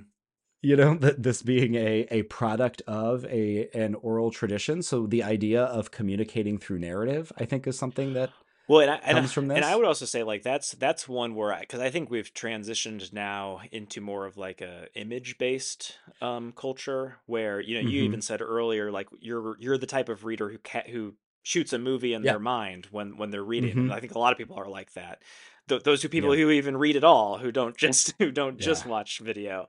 Uh, but it's it's weird to think of a culture that experienced the world or experienced culture primarily through their ears and then we went through Mhm. a long period of a culture that experienced it through their eyes reading and now we're like experiencing it through our eyes in a different way of of visual Mhm. uh video um which i think is yeah an interesting evolution Yeah, well, and and then the way in which, as we mentioned, the like the narrative, not digression, but the mar- the narrative repetitions in here, the role that that plays in making images. That it doesn't say he slaughtered thirteen people. Mhm. You're going to get a stanza graphically about each one of those, yeah or or the number of times we didn't mention this, but the number of times where in a movie we would we would uh condense this yeah but it would be like, uh, Dave, I'm going to tell you this story, and then I want you to tell your mom this, right? yes yeah In a movie, Yeah. you would have been like, okay, and that's what TJ said, and hang up. No, no, no. In the Iliad, we're going to get a scene where you call it and says,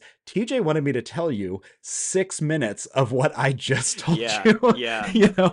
Um, and and I just thought that was a kind of an interesting um, expansion of time within the poem that tried my patience but we don't we don't really tell stories that way i'm like dude i just heard this Yeah. but it's not for me and, I, and I'll know? add one more too of um kind of along the idea of narrative is this idea of from the very you know earliest texts that we have this idea of historical fiction being like a Mhm. place of let's look back to the past to tell stories about our present um yeah I think that's something that we we obviously still do today, where it's like oftentimes we'll we'll work out kind of modern day issues by going back to a story from from a, sh- a shared history or a shared mythology. yeah well and i i'm shameful to admit this i don't know how much the Fagles edition uh, translation maintains this but the original text is in dactylic hexameter um so it i mean it is a poem we've been using the word poem throughout but it is a poem so it's a, a aesthetically artistically rendered Yeah. account of an ancient history it's not not not to say that these there aren't aesthetic choices for this but it's not like a journalistic history it's not a textbook history Yeah, it's a dressed up and aestheticized um which would be insane to think like this is 16,000 lines of dactylic hexameter yeah. Well, and that's what I say is like when I you know this is this is something I always hate is like when people think of people in the past as stupid. It's like Yeah. no, they were just as smart as us, like three thousand Or years smarter. Yeah, or or smarter in a lot of ways. Like yeah I mean, that's an incredible feat of of poetry. Like it's it's insane. yeah Um, Yeah. Well, and I heard on one of the podcasts I listened to about this that uh, one of the theories for why it like this is so good is that it probably passed through several different homers for maybe hundreds of years before like this version that we got. So it you could imagine like seven people got a pass at yeah, this. yeah. a lot of script doctors working on it. yeah, a lot of script doctors. Uh-huh. Next time on Classics Cafe. The war and its aftermath. We'll follow Odysseus's journey home from Troy to Ithaca in Homer's The Odyssey.